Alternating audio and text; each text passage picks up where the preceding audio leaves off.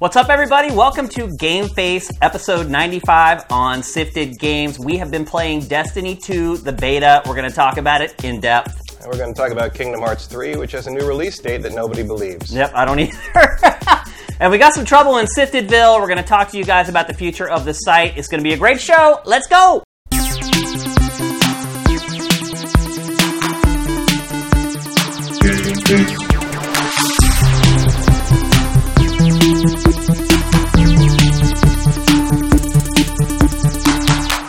What's up, everyone? Hope everyone is having a great Friday afternoon or evening or Saturday morning or wherever the hell else you might may be in the world right that now. Covers it. Yep. Welcome to Game Face uh, from Sifted Games on sifted dot net. Episode ninety-five. We're five episodes away from one hundred. Hmm. Which is pretty crazy. Yeah. We've actually done way over one hundred, though. Yeah, if you count the stuff we didn't number. Yeah, there's the... there's probably been twenty episodes that we didn't give a number to that we could have. Yeah, I mean, like the little hangout things and the, uh, the E three stuff. Well, we did, like, the freestyles there for a while, yeah, where we would sit over here. Yeah. Why did we do that again? Uh, because Sam was out of town. Oh, right, so. And we had no choice. That's right. We had to let him go, yeah. Be free.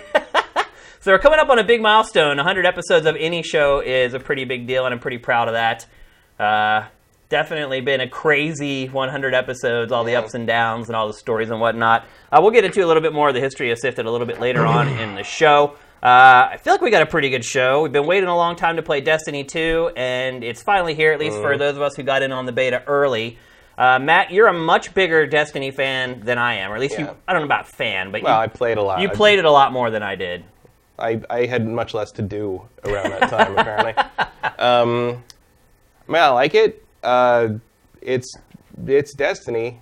Uh, I, I I played. I only played really the, the story driven stuff. So I played the, the big intro thing, and I played the strike.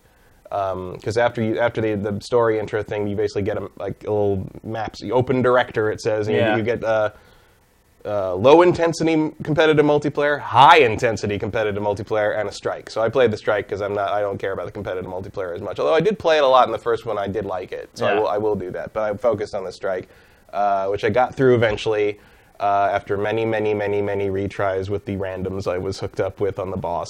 Yeah. Um, but it's Destiny. Let's talk uh, about the campaign so, first. Uh, I liked it. That's something both of us played because I did not play the strike. Mm. I played Crucible, yeah. So it actually is kind of good that we're going to be able to fill all the gaps. But we both played the campaign, so let's talk about that first. Mm-hmm. Uh, first, I'm a little confused, actually. Was this the very beginning of the game that we're playing? Yes. It is. So it looked like you're like pre-leveled to level twenty, though. Yeah. What? That seems odd. The idea being, I think, that uh, I think the entire way you level up and become powerful is going to change in this game. Because of how that section ends, yeah. where the, the, the big Cabal guy like shuts off the, the Traveler and like t- steals your light, because like with the light going away, that's basically what gives uh, gives you your power. And so, thank you for being here to explain what st- the hell was going on so, in this. By the way, I had no clue what was this going is, this on. This is basically like in Metroid, where she's got all the stuff at the beginning and then she loses Takes it. it all like away, I think yeah. that's basically what's happening there, because the Traveler is the source of the of the of your power. That much I get. Yeah. Um, And, but, I mean, when you jump down into the strike, uh, your your ghost is talking again, and, you know, you've got abilities again. So clearly something happens to fix that or change that, or you shift your focus. I don't know. Um, obviously, we, we don't have that part of the campaign here. Right. But, um, yeah, the, the the implication of the beginning of the of the game is basically, hey, everything that you knew in Destiny one, we're going to rip that apart, and it doesn't apply anymore. Um, but it will eventually. But it will eventually because we're, we're not that creative. Let's, uh, but they're, you know, they're, they're, the thing about that section is I thought it felt a lot more like Halo. Oh, yeah. I mean, a- you can see from the graphic yeah. right there. Halo there. Yeah. It felt a lot more like Halo. Yeah, which is good. Yeah. Which is, you know, the, the, and the other, like I was saying to you before we went on, like, I've played like two hundred something hours of this game, so there are differences in how the game functions that I noticed, but they're so subtle they might not be there for someone who hasn't played it for two hundred hours. Like yeah. the way the, um, like the way the, like, the long range enemies uh, support the short range enemies is way better. Is they're, they're much they seem like they're much more aware of where each other are and what each other can do. Yeah, uh, which I liked. It was it was a it was a harder game in terms of like you know because. In the other game, like you could, as long as you kept moving, you could pretty much like take everybody down like without a whole lot of trouble. Like they weren't too too aware of what how they should be attacking you, and they seem to be better about that now. And of course, what defines well, the A I from the enemies I thought was great. Yeah, which defines what you know, and good enemy A I is really what defines a, a Bungie game to me. Agreed. So yeah, that is kind of their secret sauce. In so single to speak. Player. I also found that kind of that uh, fifteen was it the fifteen second rule that Bungie used to have or mm-hmm. fifteen minute rule? I can't remember which one it was. Where they've, they've built the game in these tiny chunks, right. that in e- with each one supposed to be something memorable. Mm-hmm. I felt that way more yeah, this time there. than I did in the first Destiny. Yeah, and also you may notice, like, I don't, you didn't play, like, the Taken King and stuff like I that. I did not, yeah. But you may have already noticed that um, just in this space of that section, those three leader characters are more memorable characters oh, yeah. in that space than in the entire first game. You're absolutely uh, right. Those characters were much better established in Taken King and the subs and Iron, all, all that stuff. They made those guys into big, real characters that had personality conflicts with one another. And Cade is obviously Nathan Fillion, and he's you know the funny one and all right. that stuff. Um, So, like, you maybe you kind of get a taste there for, like, how they've improved the first game. They evolved it before they even got to the second one. Right. So that was already in place. Obviously, they did not interact with you. And, and, you know, the fact that you're seeing people, these characters actually do stuff in front of you is new. Um, before, you know, because in the, I guess in the framework of Destiny one, the way they did it with the D L C was it was all radio chatter, like in Halo. Right. Um, which, but it still helped. Like, I, you know, you know all those characters now if you've played that thing. And so seeing them in action now is pretty cool. It was kind of fun to go through the whole, you know, it was it was a nice thing where they're like where they tell you, you know, go get the speaker and da da da, and like they don't tell you where to go. No. But, but you know where to go. You don't really have a choice though. But you know where to go because you've been there a thousand times if you played the first game. And right. there was, there's a there's a nice element of like not they they don't hold your hand quite as much in this. Yeah. And that's true in the Strike as well. I, one thing I would say though is it's it is still incredibly linear, and it yeah. felt more like Call of Duty than the first mm-hmm. Destiny. Well, well, I'm interested. See, the this, the only, the disappointment here is that uh, that's not the part of Destiny two I was interested in. I yeah. want to see what happens after that, right? Because the big change to Destiny two is going to be how you get your missions, what the hubs look like, what what well, how all that works. Because they've talked about they're expanding. It's going to be more organic. It's going to be more you know you're not going to have to go to orbit all the time. And of course, what is this? It's a story-driven Call of Duty style like mission. And then you're in orbit, and you yeah. pick which thing you go down. It's like it's exactly what it Destiny was. one yeah, was. I was kind of surprised by that. Um, which I, I get. They're trying to, you know, that's not done. They're keeping it out of their head. It's not important to the beta. It's not what they're after right now. Although I bet you w- they will do something like that just to test everybody running around in an open area. Yeah. Um, closer to launch, but like, uh, it didn't. It didn't show us the stuff that we want to see. That's different, I think. And I don't. I'm not criticizing them for that yeah. necessarily. It's just like. It was like, oh, cool, oh, all right. You know, it was yeah. like, it's like, okay, I get, I see. You got to pay for it, especially if you pre-order from Best Buy. Yeah, that was a fun story, wasn't it? Yeah, I uh, I like that they give you a lot of weapons to mess around yeah. with, uh, so you can kind of they give you one of every kind. Yeah, you can just... sample pretty much every weapon type in the game. Mm. Uh, it took me a while to get the handle on some of them uh, because some of them have weird like fire patterns, like the Gatling gun, like you're seeing right here, like. When I first started using it, I was like holding it in and was just outputting limited amounts of shots. But what it does is like, it almost has like a threshold in it where if you hold down the trigger long enough, it suddenly like starts to spin up and then it spins up really quickly. Mm-hmm. And then once I figured out how to use it, I absolutely loved it. Um, but the gunplay in this is incredible. I, yeah. I feel so freaking good. Uh, I think maybe my one issue is that the, the turning and the look speed is a little slow. You can adjust all that. Yeah, I know I can. But I'm just saying on the default setting, it seemed mm. a little sluggish. But I think I think on the first game, I actually turned the, the turn speed up as well. Did you? I think, I think Bungie just thinks you should turn slower than most of us believe you should. And I think the way most shooters are set up these days. Yeah. Like, after coming off, like, even Splatoon two, it seemed really kind of slow and, and a little cumbersome. But, yeah, like you said, that's something you can totally adjust to your to your own preferences. Uh, but as far as the gameplay is concerned, man, I was really satisfied with it. Yeah. And that satisfying is a good way to put it. Like... Headshots still feel great in the game. Um, you de- you definitely feel like you're rewarded for accurate targeting. Mm-hmm. Uh, you Almost know, sh- every kind of enemy type has some kind of weak weak spot yep, on them. Like they'll have tanks exploit. on their back yeah. or whatever. If you catch them turned the wrong way, you can shoot the tank and it'll explode. Um, there is nice a nice selection of mini bosses throughout the mm-hmm. short demo. Um, I've seen a lot of people down on this online, but I actually already enjoy it more than the first game, at least the campaign. Mm-hmm. I mean, I, I get what they're at, what they're saying because it really is just a, a, a slight refinement on the first game in terms of what you're doing and how you're playing. But I mean, the first game played really, really well. Like, but the, don't you think the first game was so close to like being great though? Like that's really kind of all it needed was some tweaks. A little bit. I mean, that, well, like I said, like the thing that will make this game great is not in this. Yeah, it's not in this beta. Yeah, it's it's how the game interacts with itself, how the game progresses, whether the grind is there and whether it's rewarding. Right. Like we, when we, you're not going to know that from this. Yeah. Um, this is just a taste of like here's kind of how we expanded the, the idea and the concept, and I think they've done that really well. Um, my one uh, visual criticism is that uh, I love the Cabal. I, I my, the Cabal are my favorite enemies to fight in in Destiny. Uh, in the whole series so far. Yeah. Wow. I, I just like how their heads pop. Yeah. Um, in that, it's almost like steam. Yeah. But uh, I also, I mean, they're basically the Warhammer Space Marines. Yeah. My one they issue. They look a little derivative to me, but. Well, they are derivative because yeah. they're Warhammer Space Marines. Uh, but the one thing, I, the way their helmets are designed and um, th- this particular, whatever, the, the Red Legion or whatever they are, is there, there's this is a specific group of Cabal that's attacking here that we haven't seen before. Uh, the way, the design of the helmet and the coloring, they really look like overgrown Volus from uh, Mass Effect. No, the, you're the, right, the, actually. The little, uh, the little yeah, mole guys. Yeah, yeah, you're right. And I'm like, God, what did we do to these guys? Like, they're so mad. Like, maybe they're trying um, to make up for Andromeda. That could be.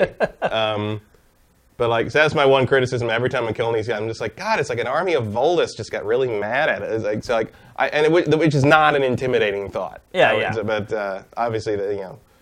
I wonder if at some point anyone in testing was like, they look like Volus, dude. Maybe we should, I just, I don't know, widen the nose brim or so, anything. Yeah. Um, well, my big, my biggest with complaint it. with the campaign, honestly, is I had, had no idea what the hell was going on. Mm. I had no idea what the hell was going on. I had no idea what I was supposed to be doing. Like, there's one part towards the end where these paws just start dropping out of the sky, and I just got crushed, like, four times right. in a row. See, that was that was the one kind of, like, um, disturbing part, was when you come out of there, and, like, you basically have to fend off three waves right. of these things. Yeah, and that's the yeah, first, it's a little, like, horde mode yeah, section. Yeah, but that's the fir- also the first time you encounter other players. Yeah. It's, like, it's the first time they dump you into kind of a, a mingle player situation. Yeah. And, like...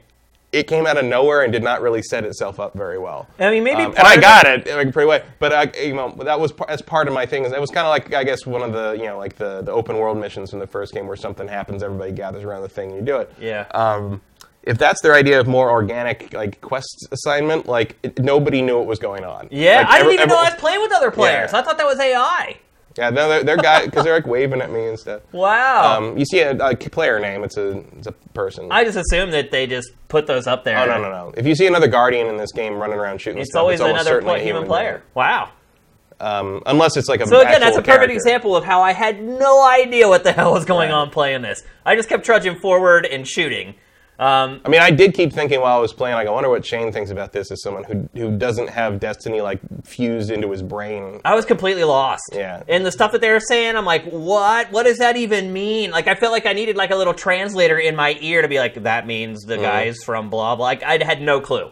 Uh, like, I, I did get, obviously, that the Traveler was shut down and that that... Yeah, was a huge deal. I mean, that's about all you need. Yeah. Uh, the details are just sort of window dressing. Yeah, I did think that, like, the... Some of the, like, that ending cutscene I thought was a little hammy. Oh, yeah. Which but, I was disappointed in. I mean, you know, I thought Bungie... That's Bungie, like, though. Yeah, but I thought they had a better pedigree than that, to be perfectly really. honest. They do space opera, and they do it big. Yeah. That's basically what happened. But, like, there. that main bad guy, I was just like, really? Like, this is the guy... He has angel wings. Yeah. the The symbology in these in these, this game is not... And the first game are not subtle. I mean, yeah. it's like... The, and everything is, is definite article, proper noun. You know, it's like uh, the Traveler, the Tower, yeah, yeah. the Guardians, the Speaker, the you know, the the Vex. The, you know, it's, everything's like the the. You know, like, and it's just sort of like great mm, man, by the way. A little, little too, a little too obvious, boys. But I, I mean, at least they told something that resembles a narrative here. Yeah, I know you're which right. is it's like night and day compared to the first yeah. game. Like it actually feels like a campaign instead yeah. of this like M M O that you've been forced into. That... And also consider like the first game starts with you waking up and sort of wandering through a hallway and fighting weird little enemies that you don't understand. You know? Yeah. At least this one is like go go go. You know, it's like you gotta move, get the blow stuff's blowing up. You gotta run through the fire. You like it does engage you right away. Yeah. Without a doubt, and it gets your pulse racing right away. It gets you into the action right away. I just feel like it. You know, I think a lot. A lot of people are probably going to play Destiny two that never played Destiny. And I feel like they leave you out there hanging a little bit, assuming a lot from the player. Yeah, I think, I mean, Bungie likes to do the thing where it's like, uh, you don't know what's happening, and like that's supposed to intrigue you. But I think most of the time people just find that annoying. Yeah. Uh, especially after years of T V shows doing that and never paying it off. So at this point, like these days, I think at least for me, like I'd prefer you just hit me with an interesting premise, yeah. and I'll come along with you, as opposed to like, what could it mean? I don't know, but it's probably stupid. I saw Lost. You know, it's like. Well, particularly at the beginning of the game. Right. It's like you need to get the player wrapped into the universe. What are the consequences? Mm. What's at stake here? Well, see, that's here? The thing is, I think we're only seeing like a third of the beginning here. You know, yeah. You're not seeing after you get, what, you know, what happens after you get kicked off the platform right. at the end. Uh, how do they bring back the light thing or get the leveling back or get the ghosts to wake up? You know, like, like the, the, the world has suffered, you know, the world that we know of the game has suffered a major catastrophe here. And clearly, the strikes and the Crucible stuff shows that you get that status quo back in some form yeah. later. So I'm curious to know how that all happens. So like they're they're they're, they're ripping the premise apart and putting it back together, and I'm interested to see where they put the pieces. Um, obviously, we have to wait until September to see that. But uh, in the, as a Destiny fan, I'm interested in where they're going with it. Um, I'm impressed with it. So it, yeah, I mean, I, I think it looks good. I we didn't think, even talk I, about the graphics. The yeah. graphics are like. Miles ahead of the last game. Yeah. I mean, it's just a quantum quantum leap ahead. Yeah. Also, like if you um, if they are going to do this like kind of scope stuff, maybe I won't miss Infinite Warfare two yeah. so much, because this is on the same level as like the Infinite Warfare stuff where you've just got fleets in the sky and absolutely crazy stuff happening on a city size. It feels like a city size level, even though it's like just like the, a pretty small linear section. Yeah, and I was a little but, disappointed in how linear it was, because there's yeah. lots of doors. Yeah. And I'm although, like, oh, what's behind this? Oh. Although here, here's another fun thing that you, would not have meant anything to you, but it did to me, is um, there's a couple moments in, in the beginning where you get to go indoors in the in the tower that you never got to go in in Destiny one. And, yeah. and there's a couple moments where I'm like, oh, that's what's behind there. Yeah, yeah I watched like but, a couple Easter egg videos that mm-hmm. some outlets have put out. Like when you go through the little marketing market stalls th- section, I'm like, oh, so that's what's back there. Okay. Yeah, I was surprised. There's like ten like nods to yeah. like stuff in this little demo, which is pretty impressive that they squeeze that much in there. I'm wondering if the rest of the game has that much. Yeah, this, cool this is stuff. actually, yeah, this is one of the sections behind... Uh, behind one of the doors you never got to go in in Destiny. Yeah, I mean, I had no idea. Like, while I was playing yeah. this, like, no clue whatsoever. I'm just like, oh, here's another section to play through. Uh, I had no I had no idea about it at all. But I, I'm way higher on this than what seems to be the the overall consensus on it. Yeah, I, I mean, I felt like this was a pretty nice taste.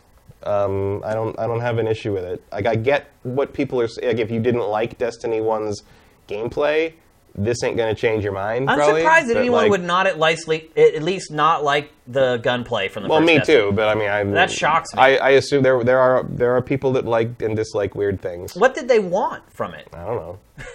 I don't get it. I feel like the gunplay is like sublime. That was the one part about Destiny that kept me going, was the gun, just using the guns felt so good. So I, uh, I'm impressed with it. You know, I had read, uh, before I actually got to play it, like I didn't get to jump in the beta day one.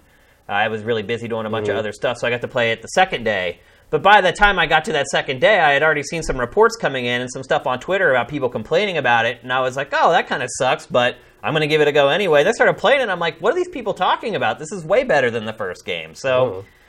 I don't know what the everyone else's story is, but I really enjoyed it. The open beta starts tomorrow. Is that right for everybody else, or is it today? I think it's today. I think it might be. Yeah, I think we got like two days today. early, and everyone yeah. else gets to jump in, which I think will be good ultimately for... I mean, also because I feel like if you're Bungie, you don't want to start your beta on a weekend because everybody's got to come in anyway. So yeah. do it on Friday when everybody's got to be in the office anyway. They're going to be in the office all weekend yeah, anyway. Yeah, but like it's, it's less... Uh, it feels it doesn't feel as bad. Well, you know they're going to hit a bunch of bumps in the road today. Yeah. And then hopefully Saturday and Sunday they can get to sit there and monitor. Yeah. That's the point. Yeah. That's what this is for. Yeah. So. But I, I really enjoyed the campaign. I had a good time with it. Yeah, I liked it. I'm surprised how much they gave us, thirty-some minute chunk. Mm-hmm.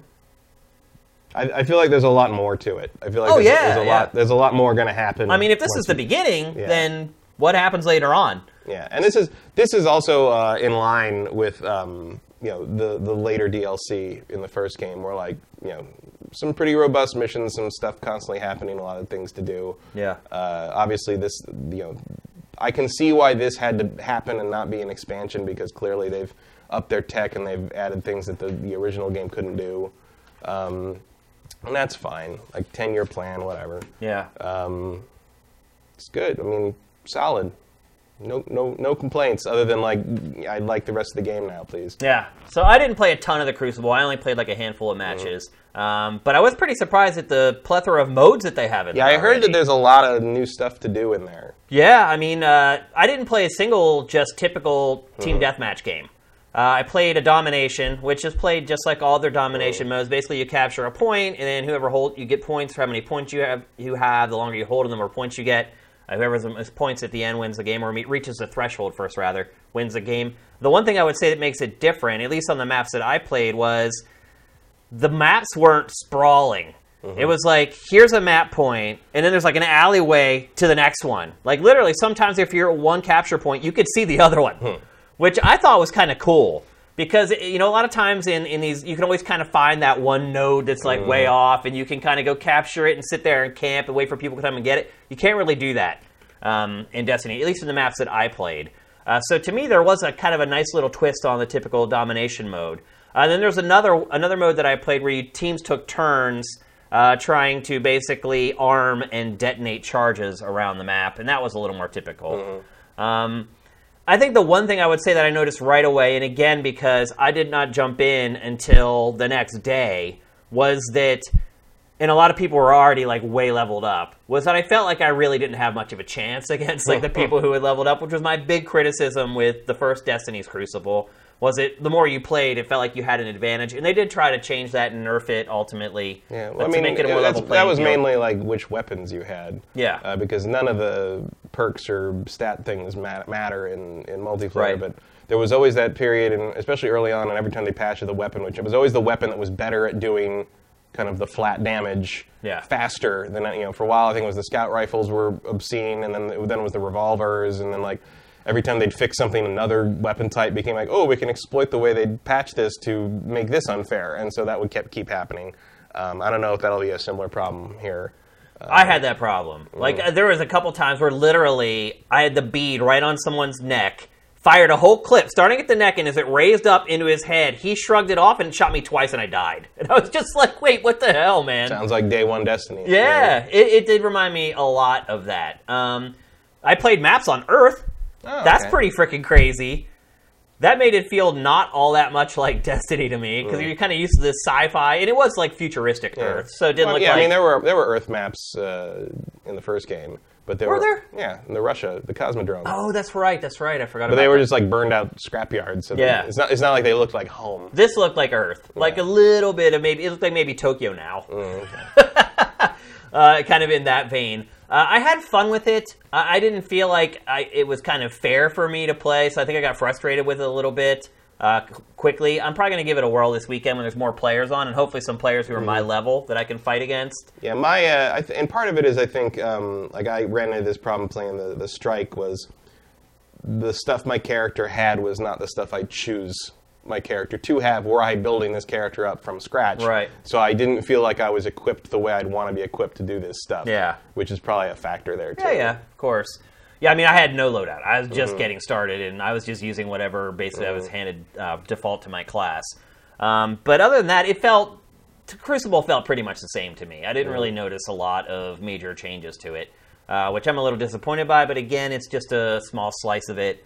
Um, obviously, when we get the full thing, and maybe even this weekend when I have a chance to sample more of it, my opinion of it will change. Uh, but based on my limited play so far, I uh, it felt a lot like the first game. And anything else you want to add about the Strike?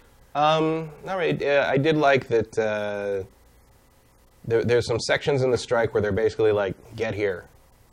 And like it's, it's not like a, you know, because before the, the, the Strikes and the other one kind of guide you through each yeah. corner almost. And in this one, at one point, they're just like, get there. Here's the waypoint.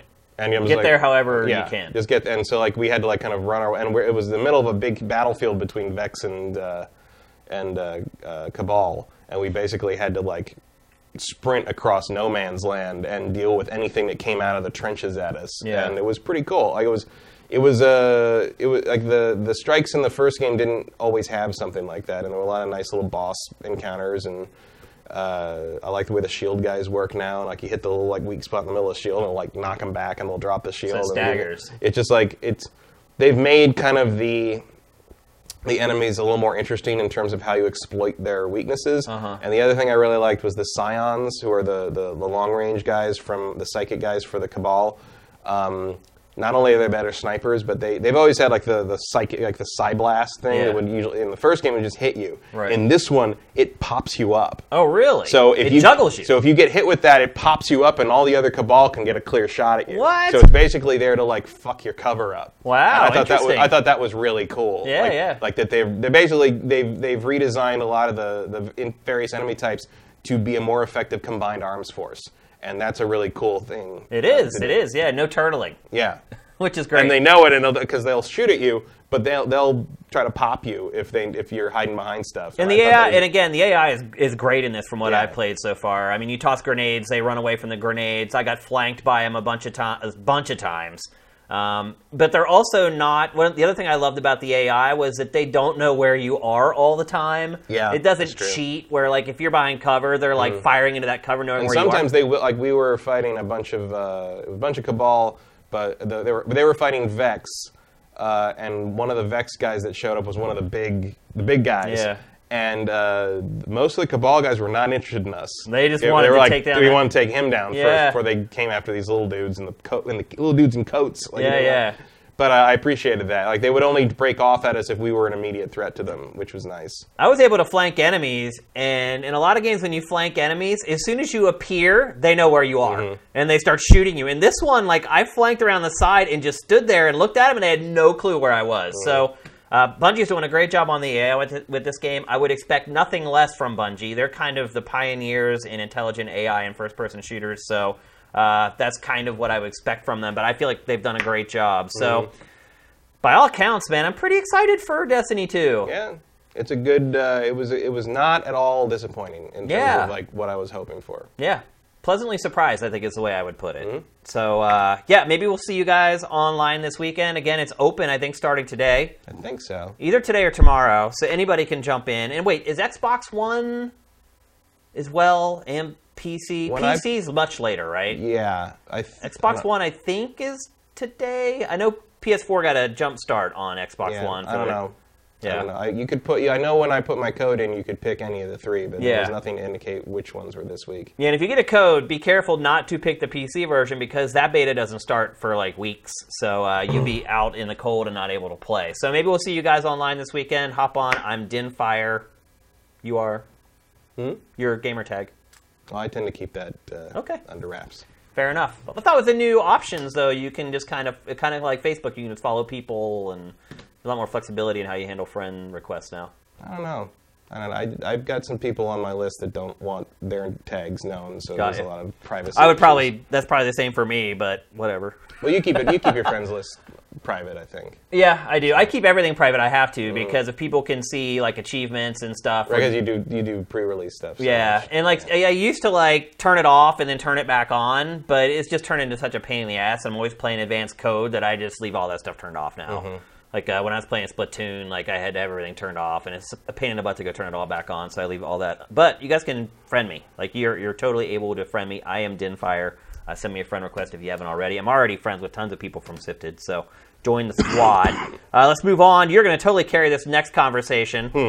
Uh, Kingdom Hearts three at D twenty-three, a huge trailer was released yeah. for Kingdom Hearts three. Uh, the main theme was... Really toy- a scene. Yeah, right. yeah.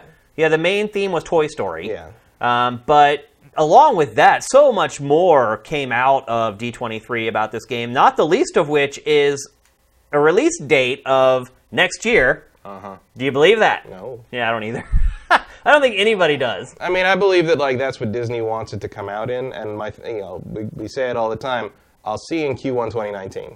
Because yeah. what that means, Disney is counting on the revenue from that in their fiscal year twenty nineteen. Which ends at the uh, end of March twenty nineteen, which means they can push it that far before it becomes a financial issue for Disney. Yeah. Um, and the shareholders. So they can say twenty eighteen. I'm sure they are going to try, but I feel it's going to slip to Q one twenty nineteen. You know, one thing I noticed, Matt? Which is better than never seeing it. I mean, yeah. great. They're giving us an actual date. Great. I mean, no, no complaint there.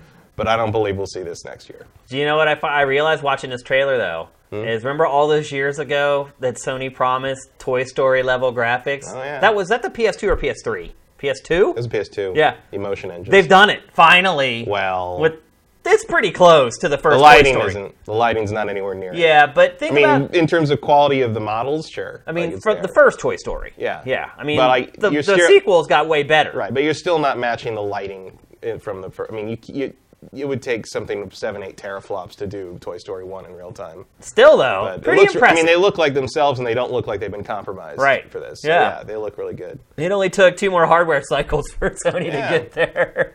I mean, but, this is. Uh, I mean, Pixar stuff in Kingdom Hearts is one of the most requested things for years and years. So yeah. Here, here we're, fin- we're finally getting it. That's cool. The other interesting thing about this trailer was... Uh, So apparently, uh, they really didn't go for a Tom Hanks sound-alike for the Japanese voice of uh, Woody in, uh, for that movie. Yeah, apparently. I'm actually surprised that they uh, have not released an English version of this yet.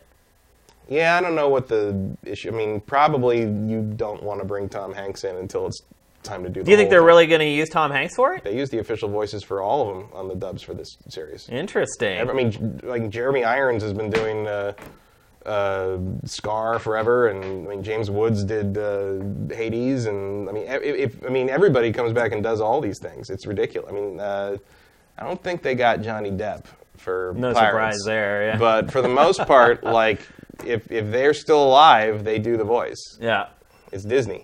Yep. So as someone who's played a ton of Kingdom Hearts, I am not that person. You are. What are your impressions of this? Because we see a ton of gameplay. This isn't just about mm-hmm. cutscenes showing off Toy Story. They show a lot of the game. Yeah. Um, I mean, clearly the battle system has been there for a long time. Um, we saw that in that twenty thirteen trailer. Yeah. Even. Uh, I mean, it's cool. It looks really chaotic. Yeah, it does. Um, like, to the point that it almost doesn't look quite like Kingdom Hearts to me. And, like, I'm I'm beginning to wonder, like, are they just sort of doing stuff to show off? Like, where are the damn Keyblades, people? Like, yeah. Um, so I don't, I don't really know what I think about this. Like, it seems really wacky. Yeah, it's it's it's kind of crazy and strange and like like this is like yeah. Like it doesn't really. I mean, it looks cool in the sense that it's cool to be watching it happen, but it doesn't really look like something I'm all that interested in playing. Well, I think oddly enough, sense? I would say that I'm more interested now because it did the other Kingdom Hearts I mean, giant robot kind cool. of bored me, and now it looks like they're the combat's a lot more robust, a lot more diverse. Well, this, is, this is very much in the, along the lines of how it's been evolving since two. I mean, this is not like a crazy leap in, outside of like how much is ha- the power of the new systems are obviously. Letting them do a lot more crazy, like yeah, flashy yeah. stuff.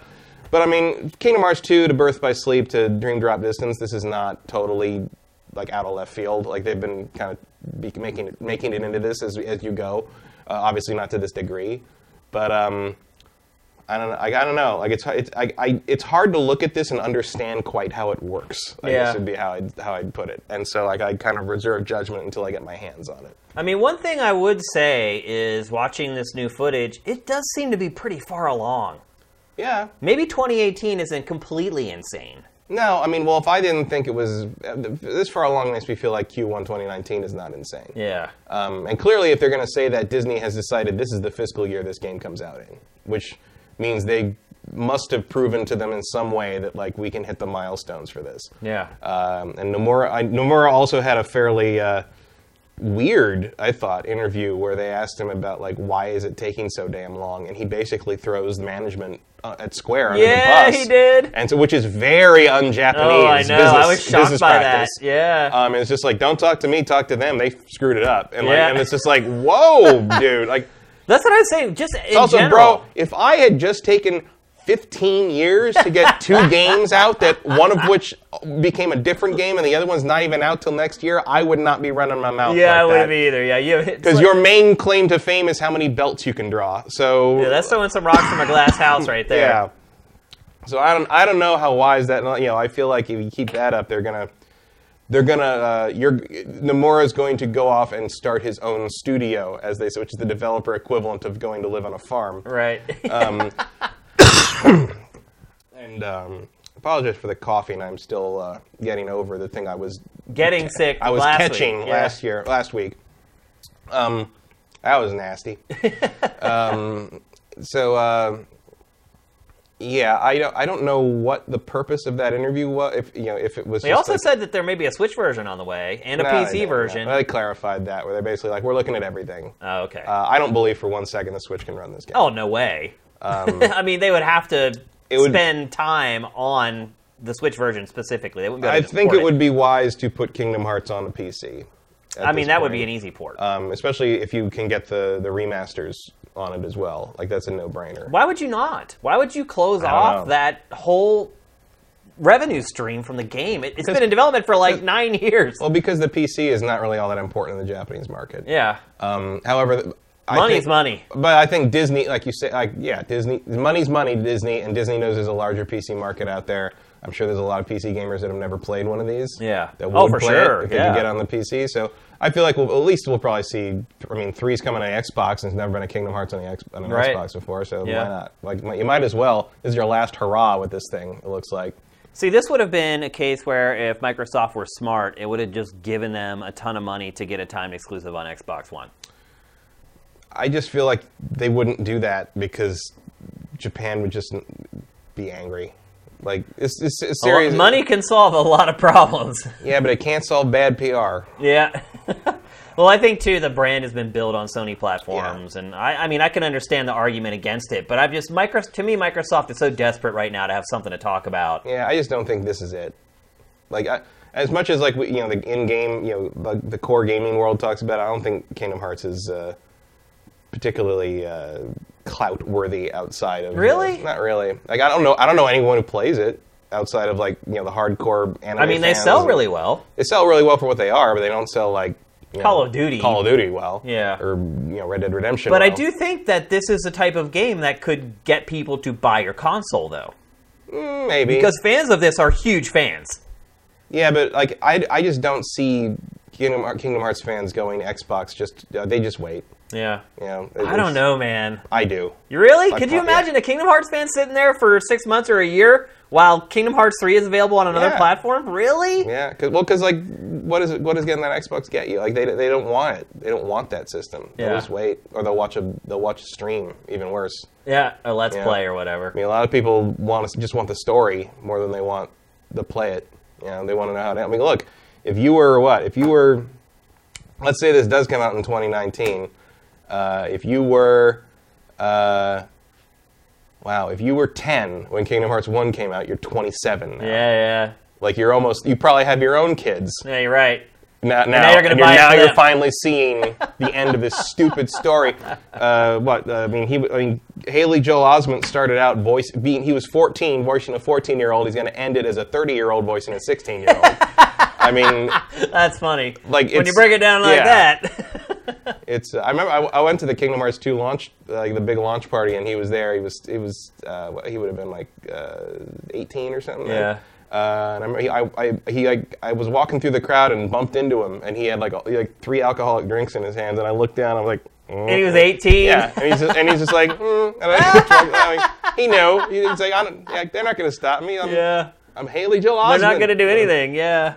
Do whatever he wants. So any concerns for this game, Matt, now that you've seen a big chunk of it? Um, Other than what you talked about where it doesn't, it seems a little hectic for you. I mean, I'm, I'm a little uh, questioning of the, the statements about how there's fewer worlds in this one, but then yeah, someone, oh yeah, that's right, yeah. But then someone reminded me that like a bunch of the worlds in Kingdom Hearts two were complete throwaway crap, yeah. so like maybe that's not a bad thing. Right. Um, like maybe we can get away without a sing-along Atlantica stage, this Atlantis stage this time.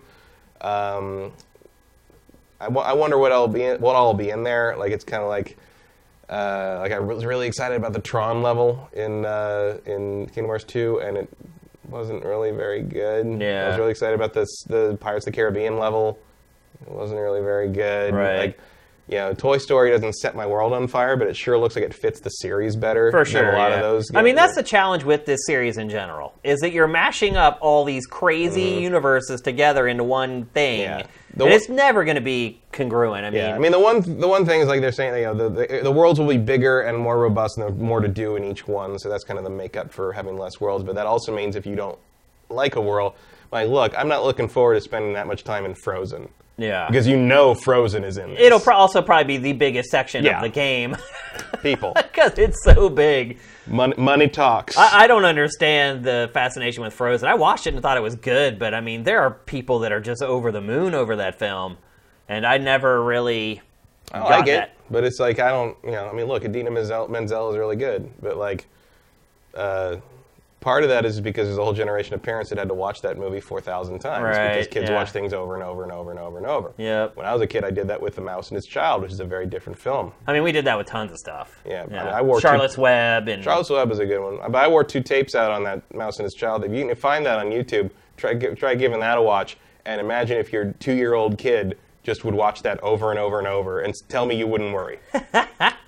Um, what was the one with... There's a section uh, in that that's nothing but a giant reference to Beck- Samuel Beckett's play Endgame. Yeah. And, like, what is it doing in there? I don't know. But when, t- when I got to college, we read Samuel Beckett's Endgame. I'm like, this seems really familiar. And, like, finally I figured out it's because it's...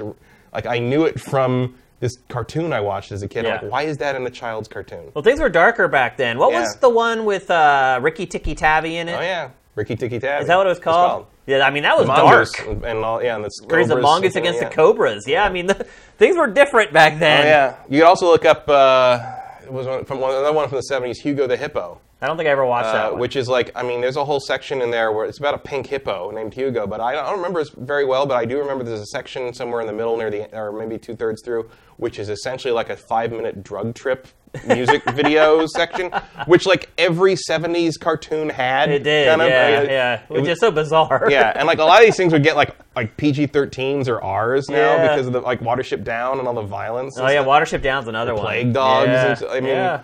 It was a weird time. Life is nerfed now. Yeah, for sure. Maybe it's for the better. I don't know. That's what I thought of when I saw rabbits in the field. Yeah. Like, yeah. They probably just came from murdering another dude. Yeah. You know, it's like...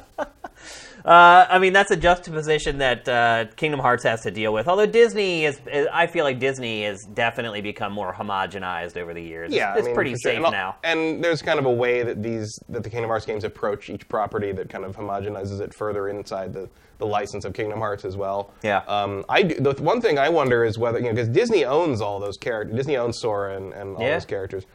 But they don't do anything with them. No. And I've always been like, you know, I, f- I feel like some of this stuff is ripe for exploitation in the parks or something like that. Yeah, like, for sure. Like, why is there no Kingdom Hearts merchandise at Disneyland? Why is It would or, sell like crazy. Why is there no Kingdom Hearts, like, anything, anything. at, like, Tokyo Disney or Tokyo Disney Sea? Like, it why feel- haven't they done a movie? Yeah. A film. Like, I feel like, look, I feel like I'd probably go back to Japan to go ride a Kingdom Hearts ride if yeah. they put one in Disneyland over there. Yeah. Um, it's just it's just weird that Disney sort of lets this sit. Maybe it's because they'd have to negotiate with Square and nobody wants to talk to them. Yeah, like, I think that's probably it. They've already tangled with Square enough that they're like, oh, forget it. We're not even going to go there. I mean, I can understand that. But. Yeah, ex- yeah. We, we've tangled with Square many times. We know as well as they do. So...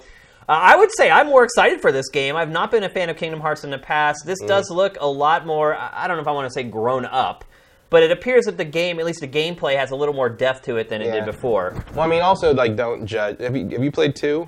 I have not. Yeah. I played the first one and never... Don't, don't judge the whole series by one. One is a, really an odd duck. Okay. I mean, it's practically a beta. Oh, okay. For the rest of the series, like right. I would, I would give, I would recommend going home and trying Kingdom Hearts two and seeing what that's. So okay. Don't try to understand it. well, but, but just play I it. I think that part I got from the first right. one, yeah. But just play it, and I'm uh, really like, where if you play Kingdom Hearts one and then you just play Kingdom Hearts two, you're like, what is this? Like, really? What? Because you're playing a totally different character with no reference to Sora or the originals, and or you know Donald and Goofy are not there. There's no Disney connection.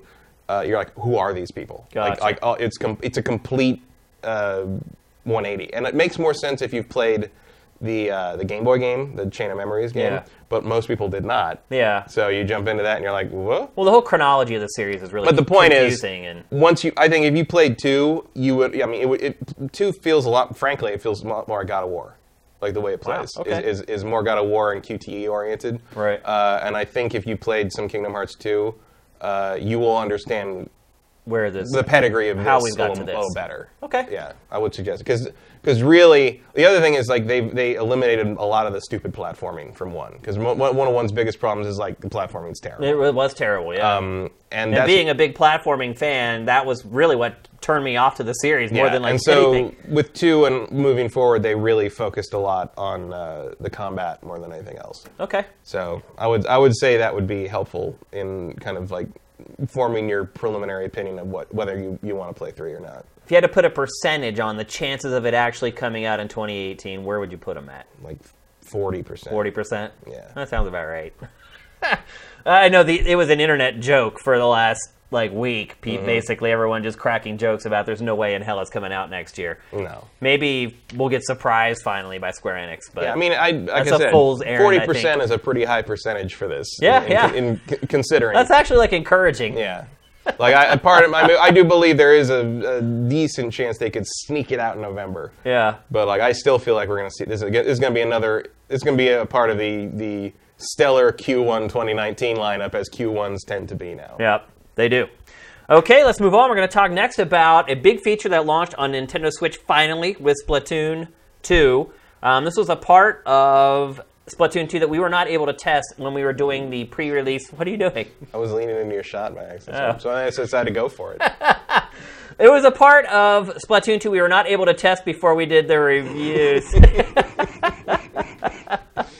Now I'm going to start doing it to you, fool. All right. Uh, they did. It did. Yes, I did take some codeine cough syrup before I came to life.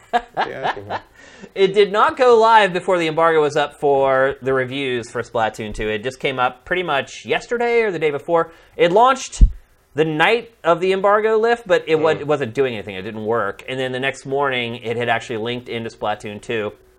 Um, and it's a little curious because I'm, I'm wondering if it, when you actually use the app, it's a Splatoon two app. It's not. Like a general, say like general, like yeah, Switch. It's like it's linked into like everything you've done, and I will say the app itself is impressive. Um, it tracks so much stuff as far as what you've done in Splatoon. It helps you like set up games with, with your friends. It helps you just find games. You can buy gear and stuff like that when you're not actually playing the game. Uh, the app itself, if it's just considered a Splatoon two app, is great. Like I'm really impressed with it. But the problem is, is that this is also the conduit through which Nintendo's online service for Switch works. Mm. And it is... Works is a very kind word. Oh my gosh, Matt. It is so bad. It is so bad, dude. It's amazing to me that it does not work if you answer texts. No, it, it, no, if... if It cuts anything. anything. Yeah. If anything happens on your cell phone while you're using this thing, it completely cuts or drops out. It... If the screen goes into screen save mode, it cuts out. So you're seeing here, I got this footage from a YouTuber, and he has his phone plugged in. Because if your phone is not plugged mm-hmm. in and it goes to sleep, the whole it's thing out. just craps out. Mm-hmm. Just figuring out how to make this thing work. You need to have like a computer science degree, Matt. I'm not even exaggerating. It is insane. Like, I almost feel... Like, they created this app specifically so a kid could never figure it out. Yeah. I'm not even kidding. Yeah. No pun intended. Well, I I mean, I know some people were thinking that the, the inability for it to work in the background was some kind of bug, but then people point out it's in the F A Q. Yeah. Like, they say in the instructions, like, yeah. if you if you do anything, it will disconnect. And it's like, so you knew. So it's like the question is like, are you stupid or are you jerks, Nintendo? Like I don't it know. It is mind-boggling. Like why is this the way it is? Why? I don't get it, dude. Like the, the online chat on the Wii U was great. It was so easy. I could plug in any earbuds with a mic on it into the headphone jack on the gamepad, and it just worked. Next thing I know, I can hear other people chatting, and I can talk to people ch- through chat. It, I cannot comprehend. Can you come up with any reason why Nintendo would do this? Unless it just doesn't want people to use voice chat. But then why go through all this? Like, whoever yeah. designed this why app... Why not just not have it? Yeah. Like, whoever designed this app, they must, I bet you they pulled their hair out working on this app, dude. Because there are so many hurdles to jump through to connect with people. It's like I was watching the video that we're watching right now, and uh, it was him and one other YouTuber, Dreamcast guy, trying to get it to work. And it was like comedy. watching them try to work together to so they could chat with each other. Like, why wouldn't you just, like, I look at this and I'm just like, look, it's nice that there's, like, the features to connect up and whatever. But in terms of chatting, why don't you just use Discord? Yeah, or I like, mean... Or like we used to do on, on when we'd play a P S three game back in the day, we would just form a a, a player lobby on the Xbox three sixty. Yeah, yeah. And or use Skype over. Or whatever. Yeah. I mean, a lot of people who play League of Legends, they have Skype open while they play so they can still chat with their teammates or whatever, which is another game where I'm completely befuddled why there's no official chat, although I think that it's actually coming finally. But it, it just, it's mind-boggling. It's like, if you've already made it easy to do chat, why do you roll it back? Is there some kind of a lawsuit that happened and Nintendo's, like, all scared about it? Like, what? I think they're just trying to keep the footprint off the Switch itself. Like, that seems, seems, or maybe battery life issues, I don't know. But then, like, they don't care about your phone's battery life. So I, don't, right. I don't have an answer for that. Like, I, I, I don't, and you know you're never going to know it. Like, you, like you, could, you could ask Reggie, you have fourteen different people ask Reggie this, and they'll give some weird, like, vague answer every about about the Nintendo experience or something. Like, I, I'm just like, my experience sucks. Like, I, like, why can't it just work like everything else works? Like, not everything has to be unique. Just yeah. because you are unique does not make you useful. I mean, I know why they haven't used a third-party plugin like Discord. It's because Nintendo is, will never Wants do control that. Over, yeah, it's, yeah. it's always going to be Nintendo's platform. That's just the way it operates. Maybe, but, I mean, it's like... It, but like you say, it's like... It almost makes you think, like... oh, did they make a crappy app on in, on purpose, so we'll just use Discord or whatever, and then, like, it gets it out of their hair. But then you look at all the features the app has, other than its functionality issues, but, like, you look at it, how the features it has in terms of interacting with the game, and it's really cool. Oh, it's insane. So, like, the amount of work that went into this app. They're not skimping on this app in terms of what it does in, to enhance the game. They're just, they've decided to gate every feature that people mm-hmm. actually want to use behind this completely asinine user interface. And I do love the the one photo that people were, it was like the, the phone and the in the in the battery thing with the wire here to the squid thing to the headset to the to the mounted Switch, and it's just like, play it on the train. You're like, yeah, great. yeah. Like, what, nobody's ever going to use this. No one is ever. And the other part of it too is like the limited time that I actually tested it, the audio quality. It's like it's coming through your phone speaker.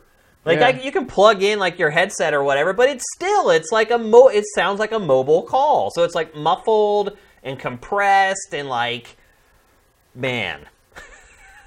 There's dropping the ball, and then there's this. Yeah. And, this you know... Is, this is, I mean, I'm I'm a giant skeptic on all this Nintendo Online stuff anyway, but I didn't think it was going to be this bad. Oh, I couldn't, I could not... If If Nintendo came to me and said, Shane, make an app that people are going to use to chat live with Switch as poor as possible, I could not have achieved Like, this. I don't think you would have thought of, oh, what if it doesn't run in the background of anything? No. That, no I would not I... have enter, entered my head. I'm like, can you even do that? Can you make an app do that now? I figure, I figure that would be uh, embedded at the O S level. It's like they, uh, they hired a focus group for what they should do with their chat, and then they just took every suggestion that they got and just went with the exact opposite. And they're like, okay, they want this. How can we do the exact opposite of that? That's what we're going to do.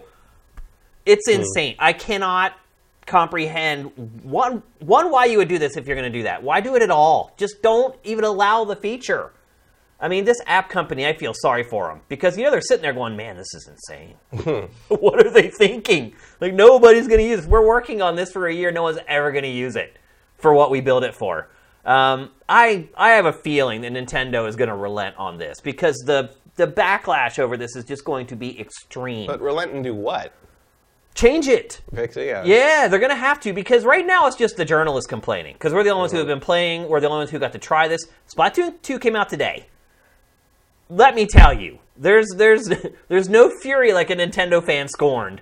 Mm-hmm. And they are going to go crazy over this. Like, Nintendo is going to hear it over the weekend. Well, I and... hope so. I mean, I, like, there, there's a real, like, kind of um, abused spouse syndrome happening with Nintendo sometimes yeah. where I feel like, you know, these people have stuck with this company through, like, some real stupid shit. Yeah. And, like... Pactor they, actually made that point in this week's Pactor Factor.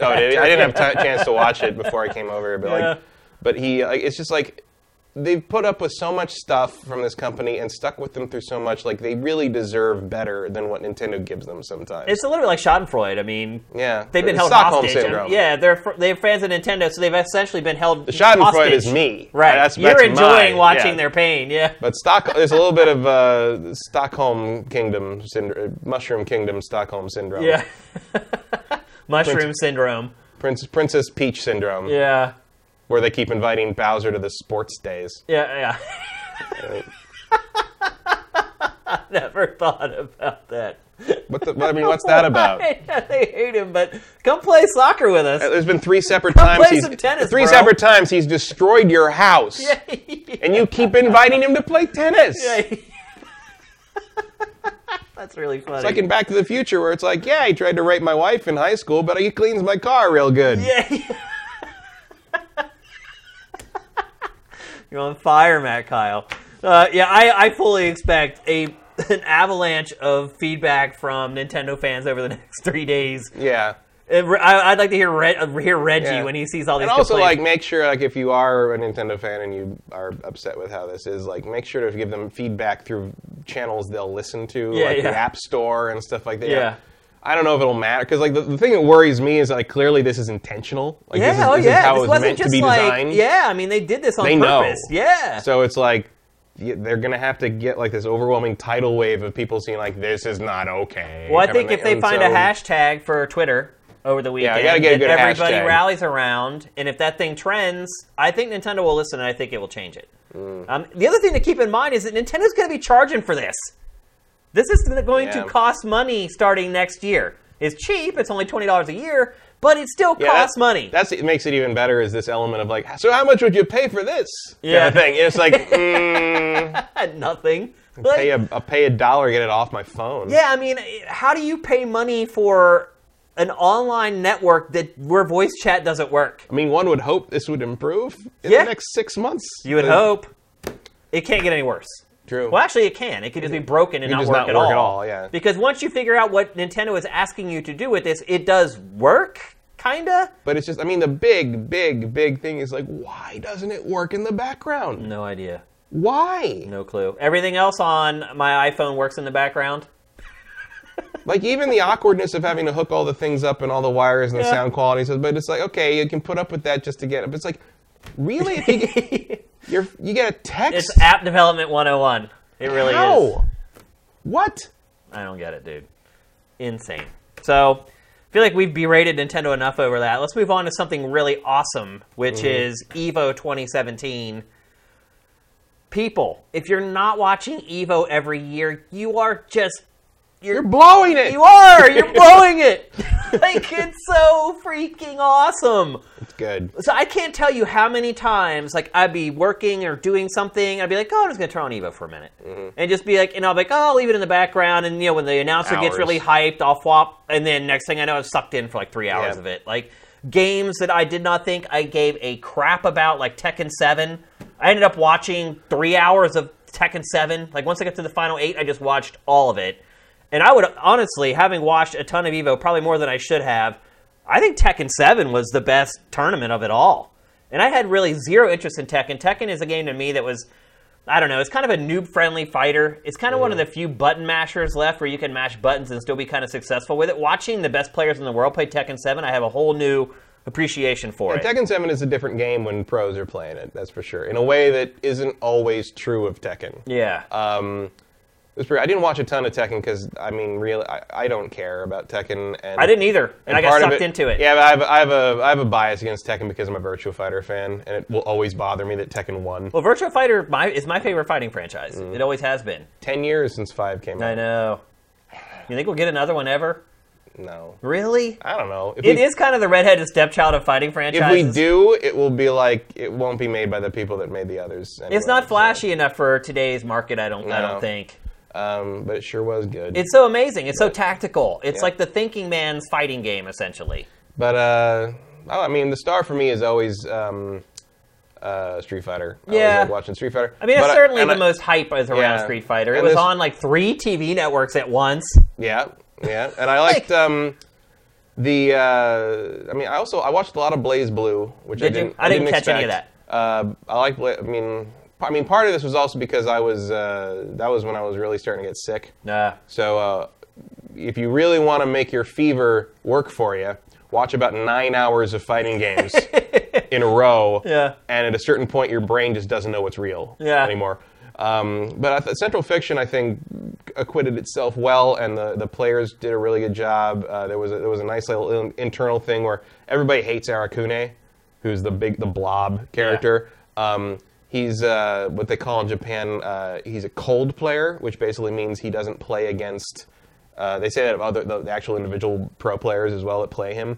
Basically, uh, Arakune wins by doing the same thing over and over again, regardless of who he's fighting. No. Um, he's got a curse ability that basically, once the curse hits you, you're dead. He's a cheeser, basically. Sort of, yeah. But, like, it's basically one of those things where, like, the whole fighting against Arakune is entirely based around uh, preventing him from doing that. And if you can prevent him from do that, from doing that, great. Most people cannot. Uh, and so the great fear was the top eight would just end up with, like, a bunch of Arakunes fighting each other. And so, like, people were rooting for these players that r- played more interesting characters, like, trying to take him down. And uh, most of the time, that actually happened. So it was kind of like, like, on one hand, you're, wait, you're, you're hoping for, like, you know, the people you're going to win to win the top eight in the first place. But then there's, like, a little mini-story in there where people are trying, like, the, the, the players are trying to defeat the Arakunes in the top thirty-two to, like, make the top eight more interesting. Right, right. And so that was fun, too. Um, and, of course, the Street Fighter stuff was good. It was nice to see uh, you know, Ultimate Marvel versus. Capcom three is the last year. Yeah. Because Capcom's going to force Marvel versus. Capcom Infinite. I actually didn't watch that at all. Who ended up winning that? Um, oh, crap. Chris G lost. That's the important part. Um, who beat him? Someone in the chat will know.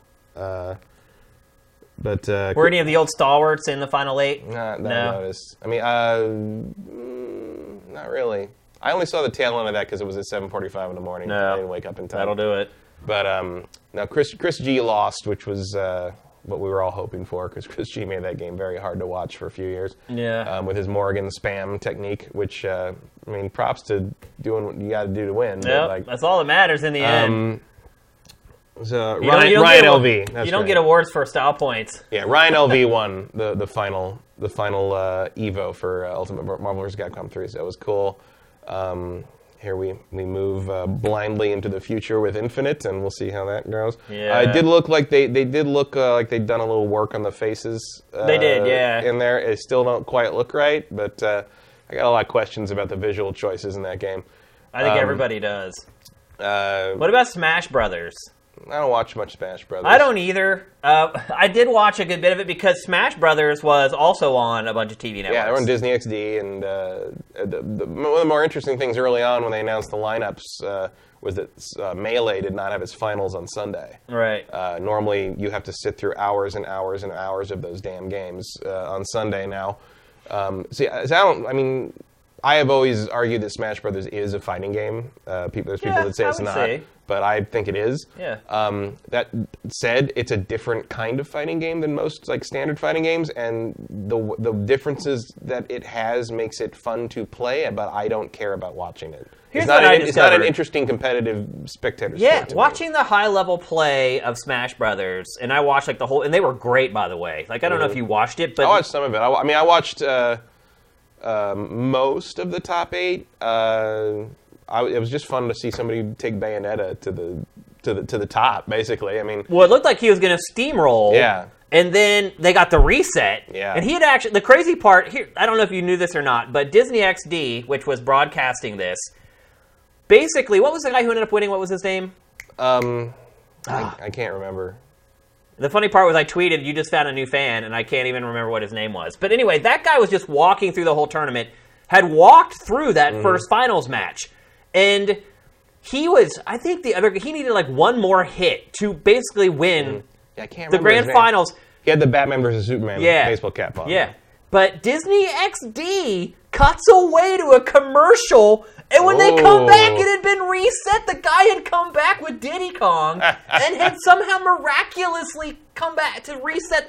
I was like, oh wow. my God. The worst, they picked the worst time to go to a commercial ever.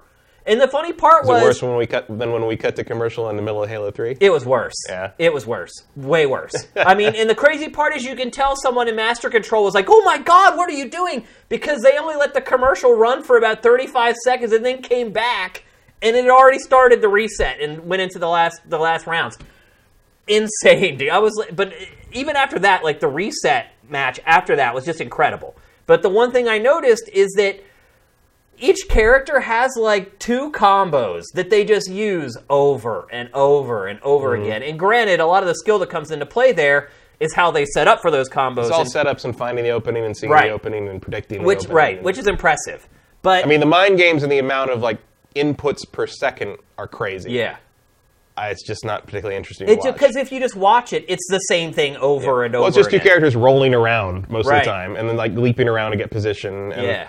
The other thing is that, for me, Smash Brothers is fun because of the chaos and because of the, the you know, this stuff dropping down, and now he's got a lightsaber, and this, oh, look, there was a bomb I didn't see. It's like, that's the fun of Smash Brothers to me, and they eliminate all that in, in co- tournament competition because they want to leave the level of playing field and not have the randomness as part of it. But to me, randomness is Smash Brothers. Well, there still is, so, though, because there's moving platforms. And... Some, but not to the degree. I mean, for a long time, the, the tournament scene was about eliminating that as much as possible. Well, I mean, they still kind of do that with Street Fighter. It's like Street Fighter four. They still fight in the V R stage, you know? I mean, they try to find just this level. They don't do that as much in five, but I mean, like, again, like in the top eight, Capcom makes them use yeah. the special stage with the the bear watching the... Right. You know, the, this year's a sumo ring, last year's a wrestling ring. Yeah. Um, but, like, I like this year's stage better, actually. But uh, production values at EVO this year... Way top notch, huge step up. Really good. Um, I still felt like in a lot of the pool stuff, like you had no idea who the players were. Like, yeah. Well, sometimes they don't. I mean, it's, like, it's that's kind of the fun of pools, though. Is like especially on Friday, where it's like pools is a little bit loose. Yeah. Pools, pools a little, little, little sketchy. Like you know, there's a.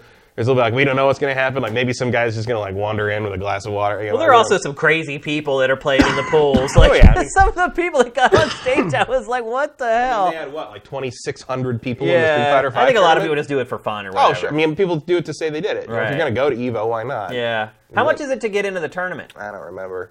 It's not much. I mean, when I did it, it was like thirty. Oh, okay.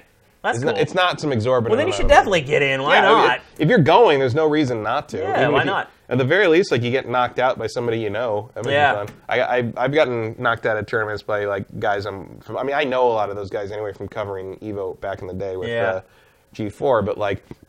It's fun when, like, Mike Ross beats you. Yeah, you know, yeah. It's, it's, like, it's, it's like a badge of honor. Yeah. I got beat by. Yeah, it's fun. Yeah, I've, I've got beaten by some of the best guys in the game. Yeah, I've yeah. Got, I gotten beat by Mike Ross. I've gotten beat by Alex Valle. I've gotten beat by Clockwork. I've gotten, you know, it's great. Well, it's also fun to just see if maybe you can just land a few punches on these yeah. guys, you know? Well, and the other thing, of course, if you if you play in, like, a non-tournament or, like, an, like a... Because there's always ca- friend, casuals happening. Yeah. Uh, you know, when you're out of the tournament between matches. Like, you you can sometimes sit down with these guys and, like, uh, they'll sit there and help you. They'll play with you. I mean, no matter how big these guys... You know, Justin Wong has sat there and gave me tips before. Yeah. Like for no, he didn't have to do that. Yeah, yeah. You, you know, it's, but, That's uh, the great part about it. It's an incredibly thing. Open and accepting community if you come in, like, with enthusiasm for it. And it, that's what great. I just want to say, kind of in closing on EVO twenty seventeen, is the vibe.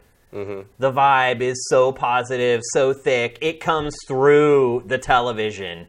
Um, and there's lots of kind of events in life that are like that, where everyone's really positive and everyone's got this great energy, and it doesn't come through the T V screen a lot of times. But with mm. this, oh my gosh, like the lead broadcaster at the end cried, ball, not just yeah, cried, Seth. Like bawling. Well, Seth, I mean, Seth has been there since the beginning. I mean, uh, there's a there's a documentary no one can see called "Bang the Machine," uh, which is about the first American uh, fighting game team that goes to Japan to compete in the tournaments there, um, first time ever, and uh, that and he's part of that, and he's like eighteen or something in that, and yeah. like he, you know, it's a it's really intense and every it's it's this scrappy kind of thing. The documentary was actually it was supposed to be released in two thousand one.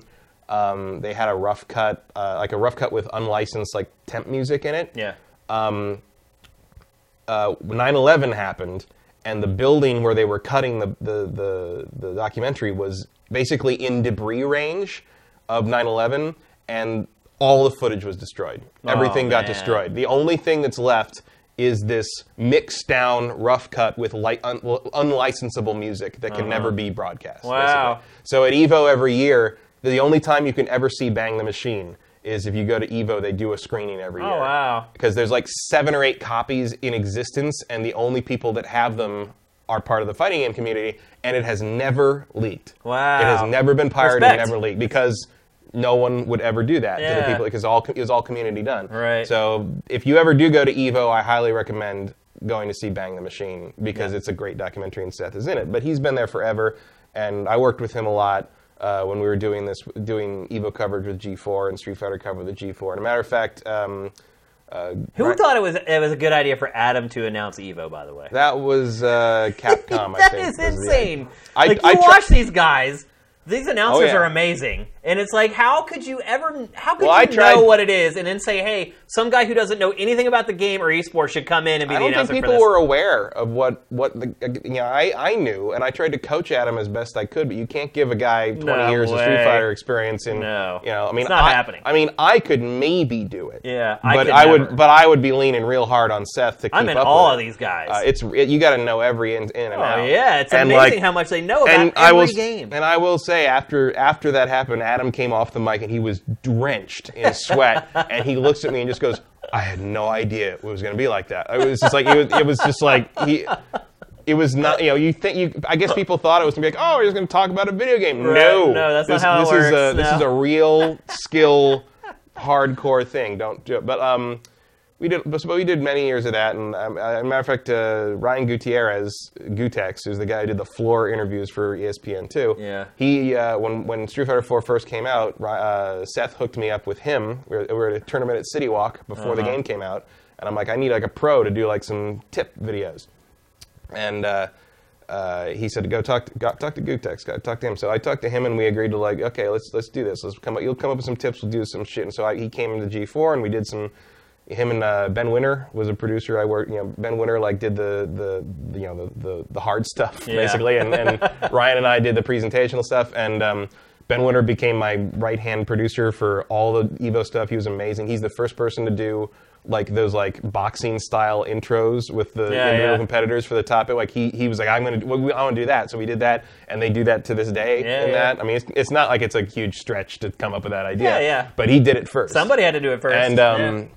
And that was the other thing was when we did all that, uh, everyone there was so happy we were there and doing that. Right. And like, we, and like we were now like, it's just and early on, I'm like, oh, I hope they don't mind that we're going to take up their time doing these things and all this stuff. Yeah. And like they were like, no, you're trying to make it big. You're trying to make it. It worked. You know, and it worked. Yeah. And um, uh, Ryan did. did uh, Ryan Gutex did all those videos for us, and uh, now he's on E S P N two doing. Cut it the wrong time. It's great. And. Um, The uh, and I like I was saying to you before this, like Seth gets got very emotional at the end. We used to we used to go hang out and drink a few beers after after we'd finish all the EVO stuff and talk about the future yeah. and stuff. And you know we, and you know this was the goal, E S P N two, like real big time stuff like this. And I think one of the one of his biggest worries I think was getting it getting it there. And then not, it never happens again. Yeah. Like basically, like you got to the big time, but then the big time didn't think you were worth doing again. Yeah. So I think this year maybe he got very emotional near the end of the broadcast. Oh, he I cried. Think, he and bawled. I th- and I think this year was maybe more important to him. Well, he because, knows because it's now, good it's to hap- now. now it's happening. It's happening. Now it's there. Period. It's yeah. it's. Yeah. And the other thing is like remember last year. There was a big, tw- a bit of a Twitter storm when it started to air, where all the E S P N two viewers were like, "What the hell is this on my sports right. network?" Yeah.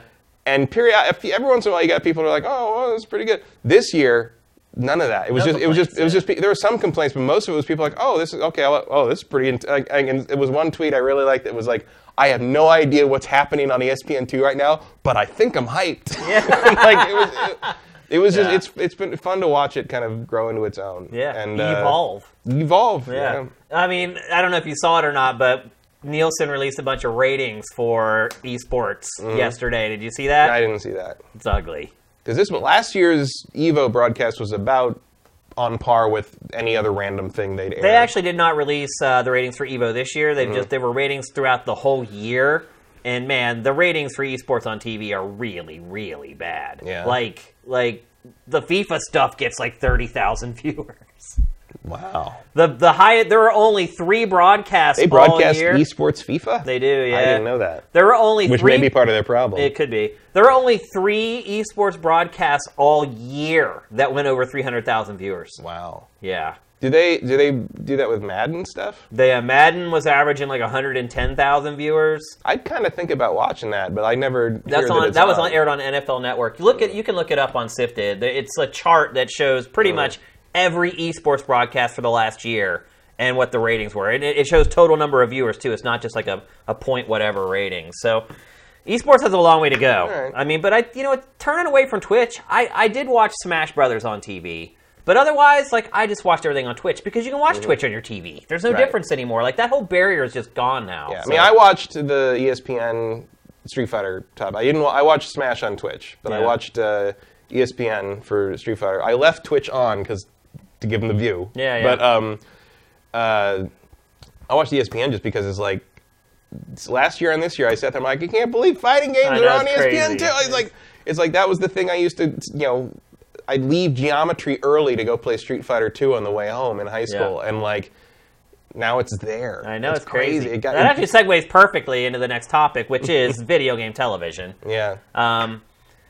So esports doesn't appear to be the answer for video game television. I mean, based upon the ratings, at least. I mean, it's going to grow ultimately, and, it, and it's going to get bigger yeah, on television. Get, I mean, look, if the if the look, the networks the, aren't giving up. No, if the World Darts Tournament can be on T V. Yeah. You're right. By yeah. the way. I want to go to the World Darts Tournament. I don't know if you've ever seen this, but I have watched it before. But yeah. it's like it's a bunch of like weirdos like throwing darts at the one end yeah, of the room. Yeah. The rest of the room is like Viking long tables that go to the end of this giant it's just hallway, a party. And just everybody's sitting there with giant pitchers of beer. I'm just like, this looks like the greatest sporting event like of fun. all time. Yeah, yeah. No one's even looking at the darts. But you're right, and if you look, I'm sure dart tournaments don't get great ratings either. So, I, I, and networks are still going all in. Every week, more networks are announcing mm-hmm. more esports on television. And Evo got Geico this year. That was yeah, pretty good. Had a huge sponsor. Um, like I said, some of these grand finals were on like two and three television networks. Yeah. Like it's pretty crazy that it, they're not giving up. They they see. I think if you go to Evo, you see. The possibilities mm-hmm. uh, for video game television, competitive video game television. You you see what it can do, um, and I think that they're they know that there's something bigger coming for that, and hopefully they stick to their guns and keep investing in it. Uh, but what I wanted to talk more about specifically uh, with this topic is general video game coverage on television. Mm-hmm. Um, so I G N launched its show on Disney X D this week. Um, I was shocked to find out, I did not know this, that it is a nightly show. Yep. I thought this was like once a week. Oh, no. You get it, and then...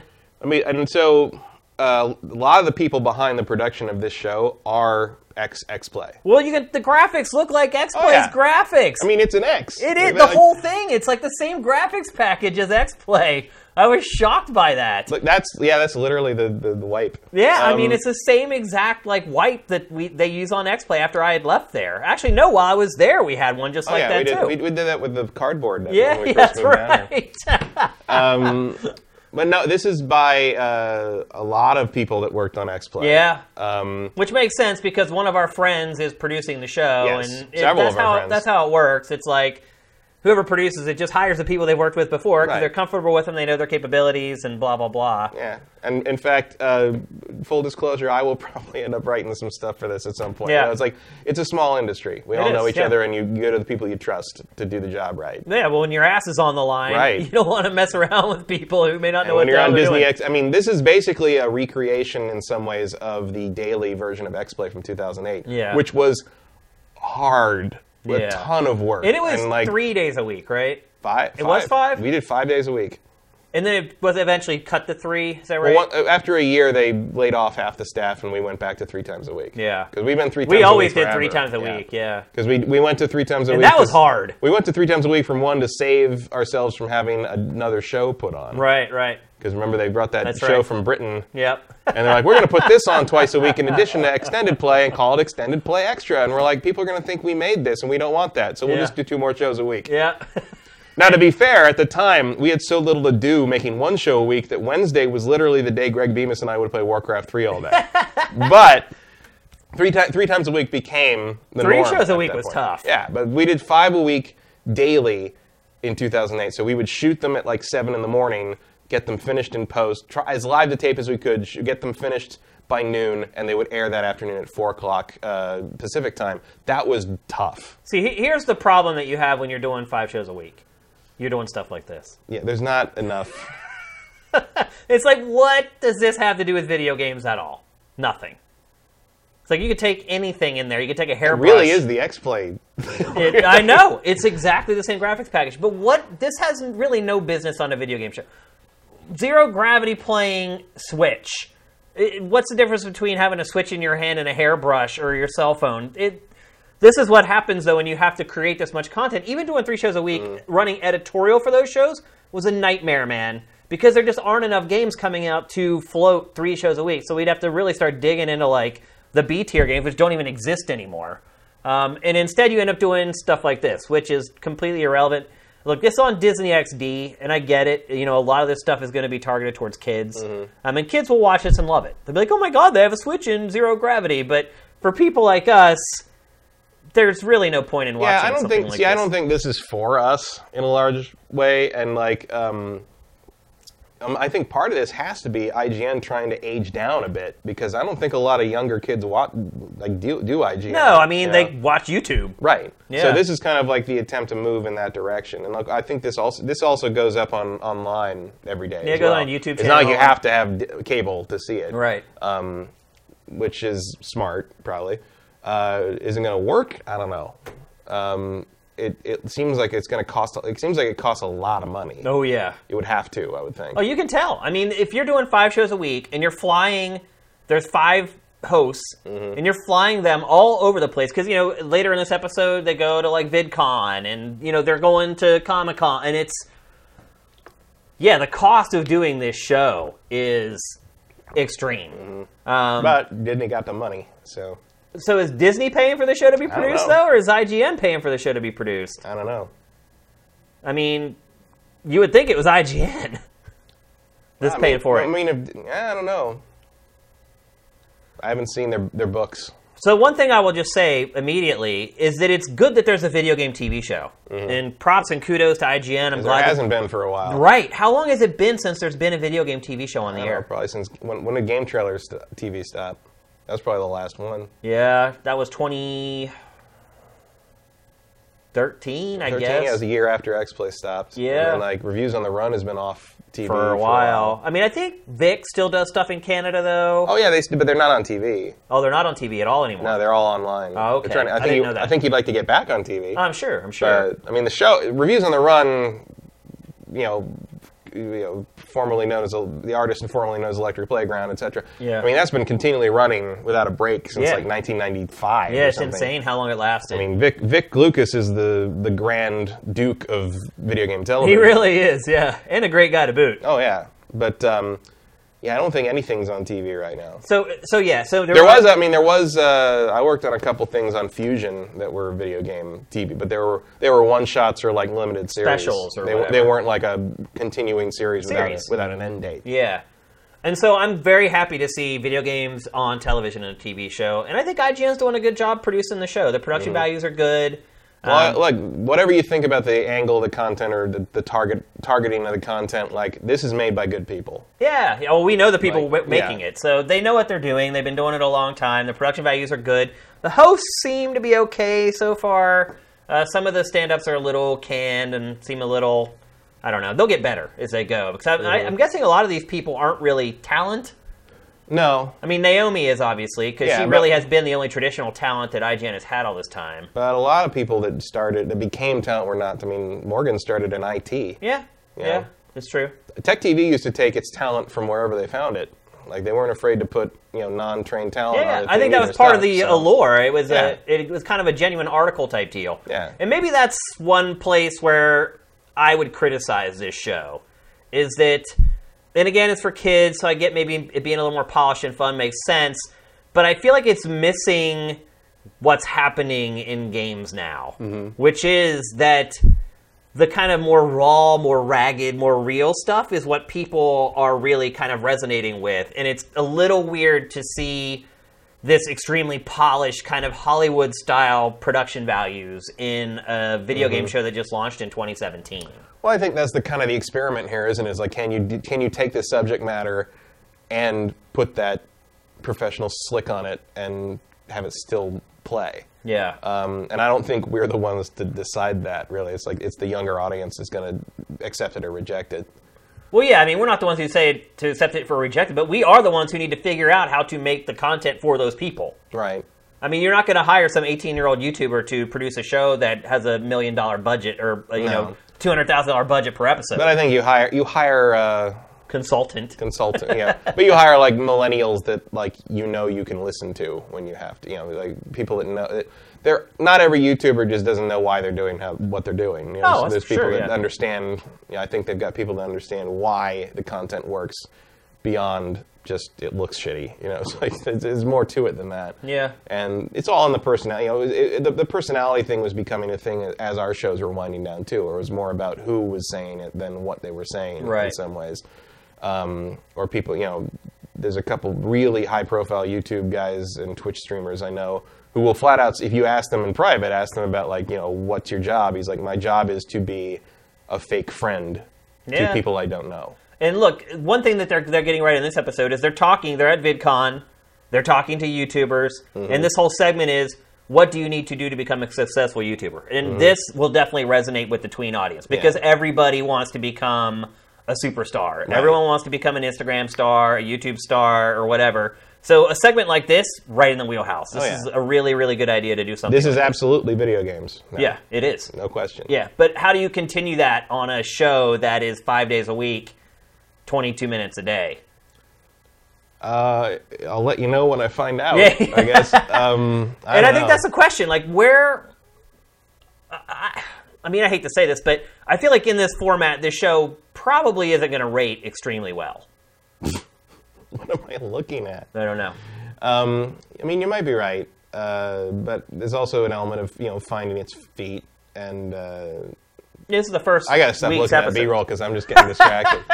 um, uh, it's going to find its feet. The, char- the, the the host will find their personality and kind of be, you know, become known. And like I think you, you kind of go from there. It'll hopefully it is given enough time to evolve into uh, its final form. So well, I don't think you invest this much into something and not give it a real chance. You'd like, I mean, I'd hope they give them like a year, right? At least, yeah. Yeah. Um, so we'll see. Yeah, there's a lot can happen to the dish if you're making five of these things a week for a year. A lot can change in a month. That's yeah. I mean, that's yeah. that's a long time. Yeah, it's, uh, again, I mean, really excited to see video games back on television with a regular show. Yeah. That is something that we need. And it'll be interesting to watch it evolve and see how I G N kind of tweaks it. And I mean, they'll have more shows than we have in two and a half years in five months. No, you're right. You're so, absolutely right. But they won't have as many hours. True. Because it's just twenty, but who twenty-two does? Minutes. Yeah, nobody. Nobody got as many hours as we got.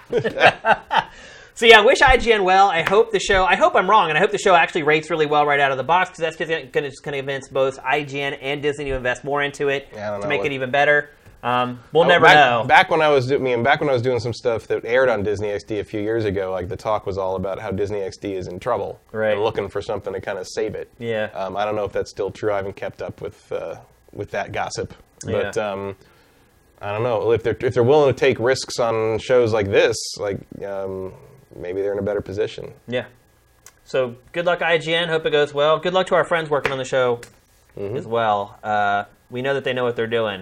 Uh, it's just it's a changing environment. Yep. Now, and I think that's the challenge with the show is how do you incorporate how things have changed, because what I'm seeing right now is it's X-Play. I mean, it really mm-hmm. kind of is what we were doing. We never had that budget. Right, we never had the budget that they have. Yeah, we, we would have never gotten gotten on the zero G plane. Yeah, not, not, not unless Activision rented it out for one of the Call of Duty events. Or exactly. Something. Yeah, yeah. They wouldn't they wouldn't have just paid for us to go do it. That's for sure. Yeah. And we would never have five hosts on the show either. It was. That's no, I mean, I like that though, because I've always felt like kind of a crew that has different tastes and different personalities and yeah. can kind of discuss things and have likes and dislikes. Like, I, I, I felt like, especially in the last few years of X-Play, that like the idea of the unified voice of the show was an outmoded concept. concept. Yeah. And I think YouTube and Twitch have, and and how um, mainstream even games media have become so personality driven. Yeah. I feel like that. I mean, because look, man, we could have done this show in two thousand four. Right. If if they were willing to let kind of the people on the show be people from right. the show, kind right. of thing, you know what I mean? Um, and that just was not an interest they had, because that's not how television was done. But yeah. I think uh, we, we tell constant stories about how we wanted to do things that weren't done in television, and we were told no, and now it's the standard. It is, yeah. I mean, over and over again. Matt, one, one last thing before we move on. How do you feel about the fact that no none of I G N's editorial is a part of this show? Wasn't James Duggan editorial? Mm, I mean... He is part of editorial. Yeah. You never really see him on their podcasts or... You know, no, he, but I mean... He doesn't really review games. Like, he does Let's Play stuff. Yeah. but I mean, he comes from that world. He worked in that office. Yeah, yeah he was in that office. He was. He worked in San Francisco at I G N. It counts, uh, I guess. Um, but you know what I'm talking yeah, about. Yeah, I know what you like, mean. Where are their big editorial guys? Like, it, it, and look, I get it. They're older, and so, it's Disney X D. Yeah.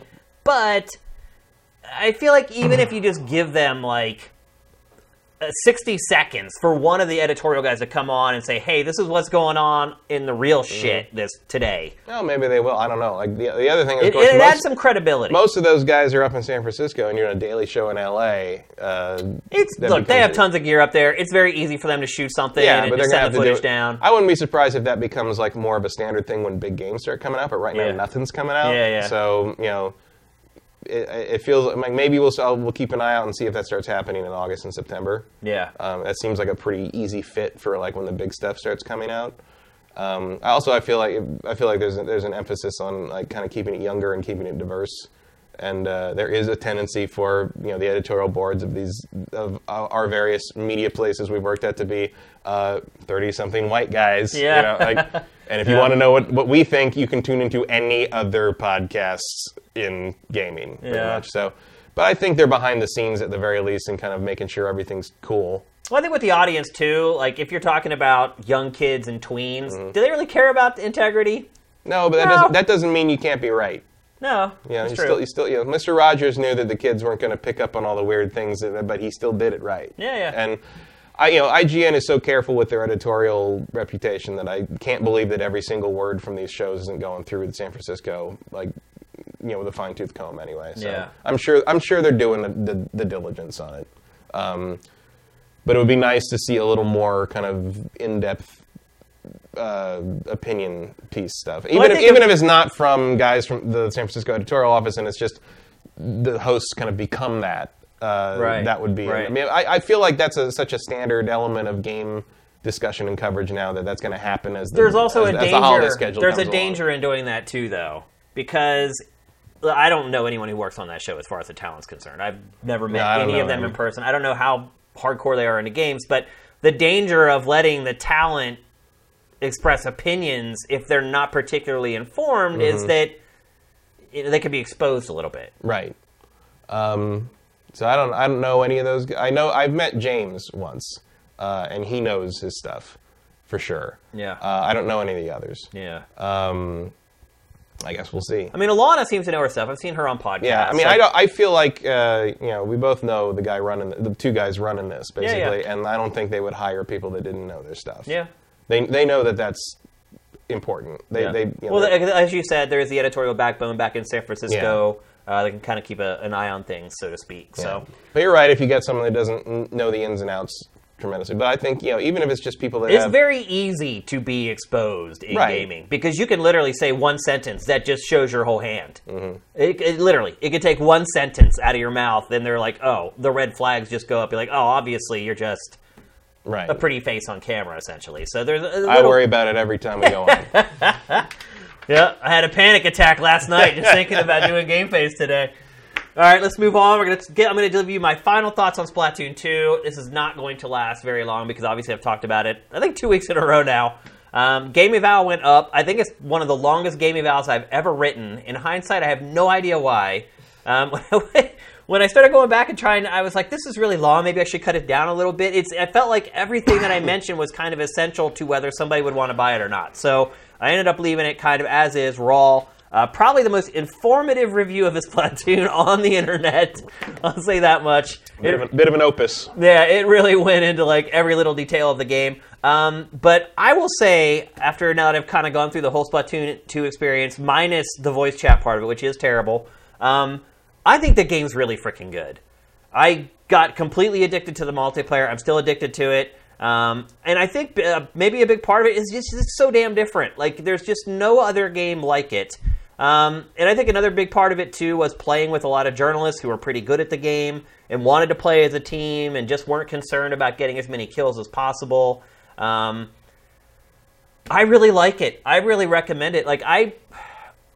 I don't know. I might say it's the most fun I've had playing my Switch so far, Matt. And I know that's sacrilege with how much people love Zelda.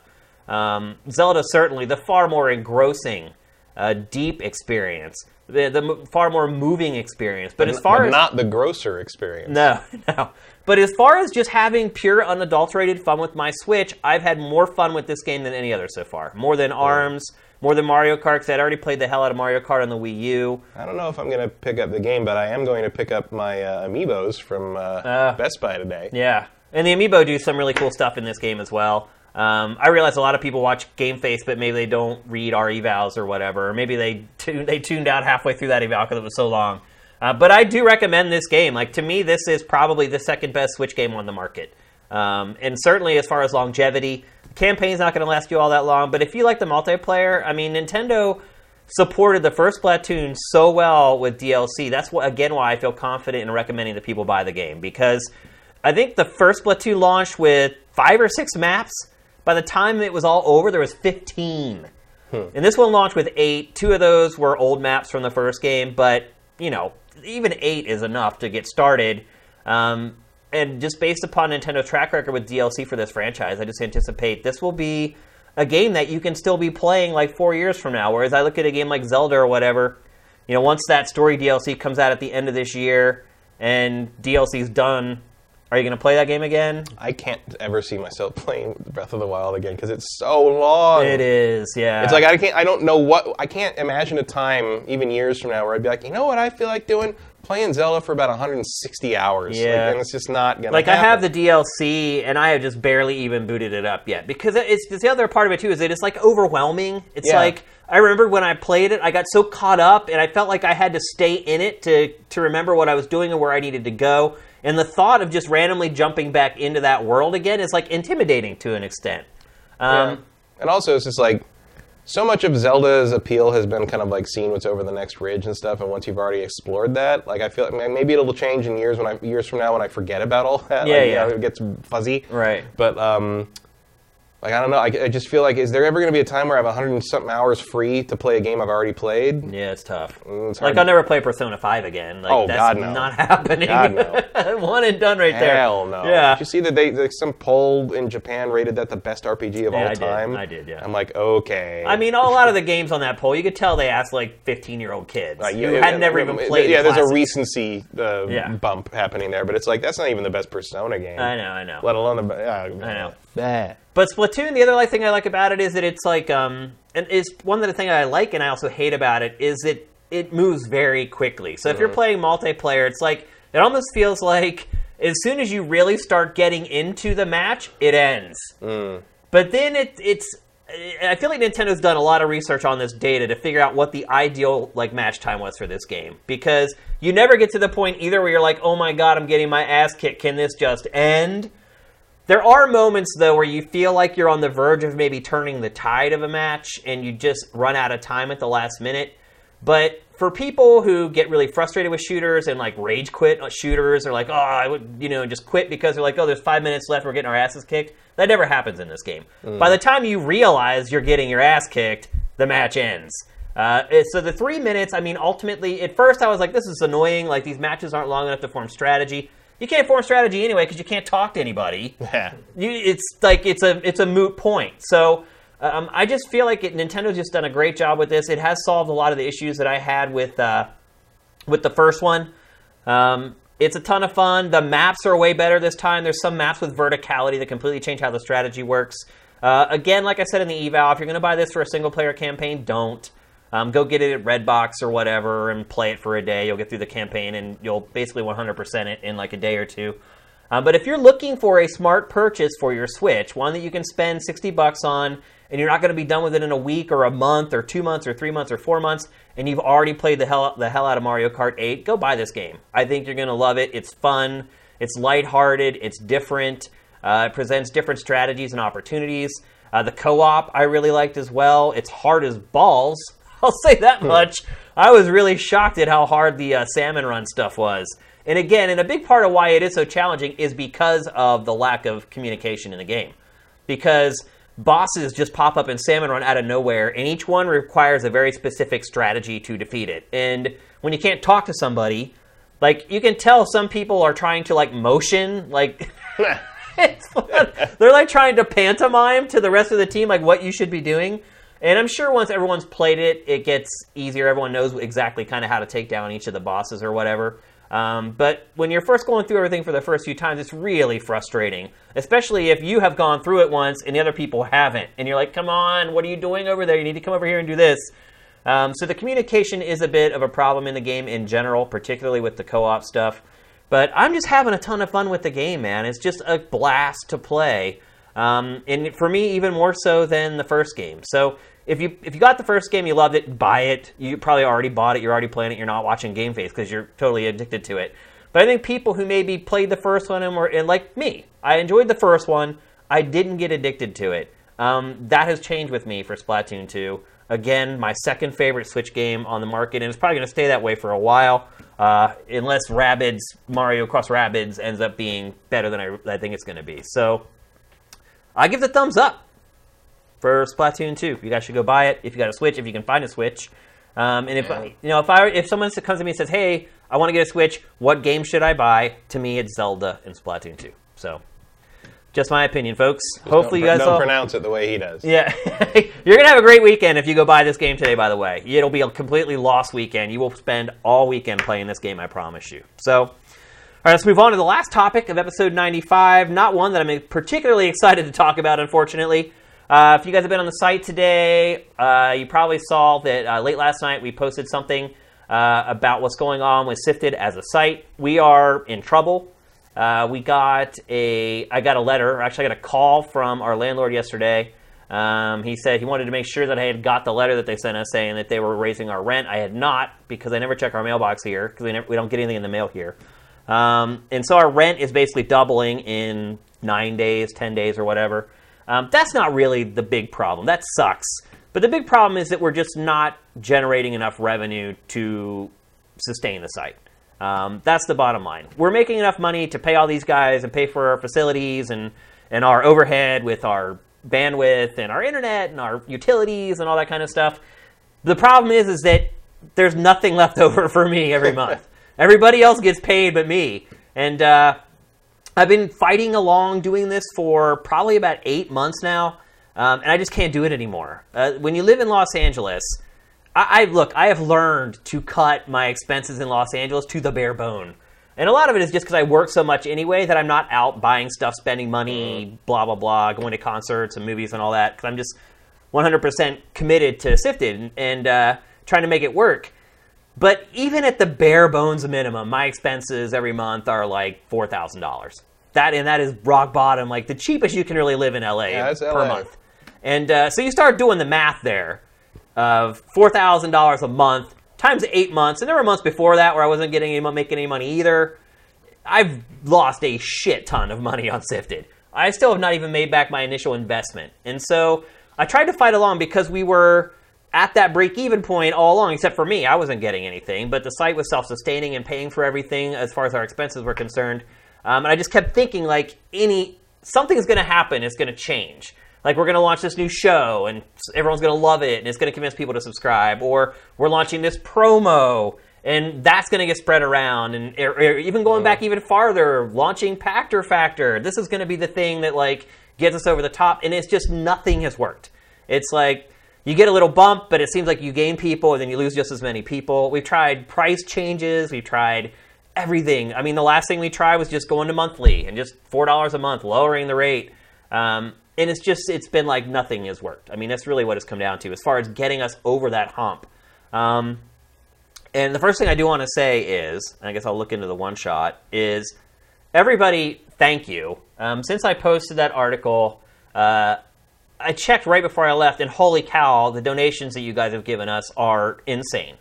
Um, I didn't ask for it. When I posted the, the article, um, it wasn't for our subscribers. Uh, th- it's eventually going to get pushed out. People are going to discover this story, and they're going to want to come and at least read what I wrote to see what's going on, or they're going to want to help or whatever. Like, I didn't put those links in there for you guys, and maybe I shouldn't have put them in there uh, until after kind of it got shoveled around to the rest of the internet. It was for all the other people who are coming and being like, oh my gosh, Shane's in trouble, I want to help him or whatever. Instead, you guys just went crazy. Like, some of you guys, I can't even believe how much you donated. I... flabbergasted, to be perfectly honest with you. Thank you so much. It means a lot. So Um, I just want to say that from the beginning. Thank you guys. Uh, you guys have been there the whole time, and uh, it means so much. And I, I want the site to succeed more for you guys, like because you've you stuck behind the site, and uh, I want it to become what it can become, and that is more than it's been. And I think that's been the most frustrating part for me is like I have so many ideas, and I don't have the money to execute them. I think you're seeing with the type of content that we're launching, it's like these are good ideas, it's really good stuff. We just can't create enough of it. Um, And it's, it's like I say in, in the, the article I posted, it's a catch twenty-two. It's like you need money to make content.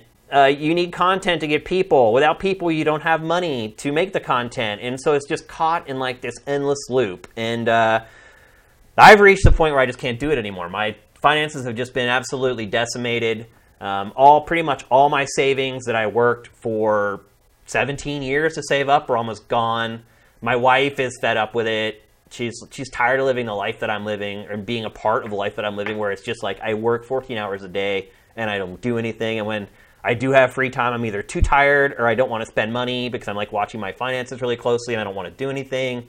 It's not good for her. It's not good for me. And it's not good for the site. Like the site is not becoming what it should become.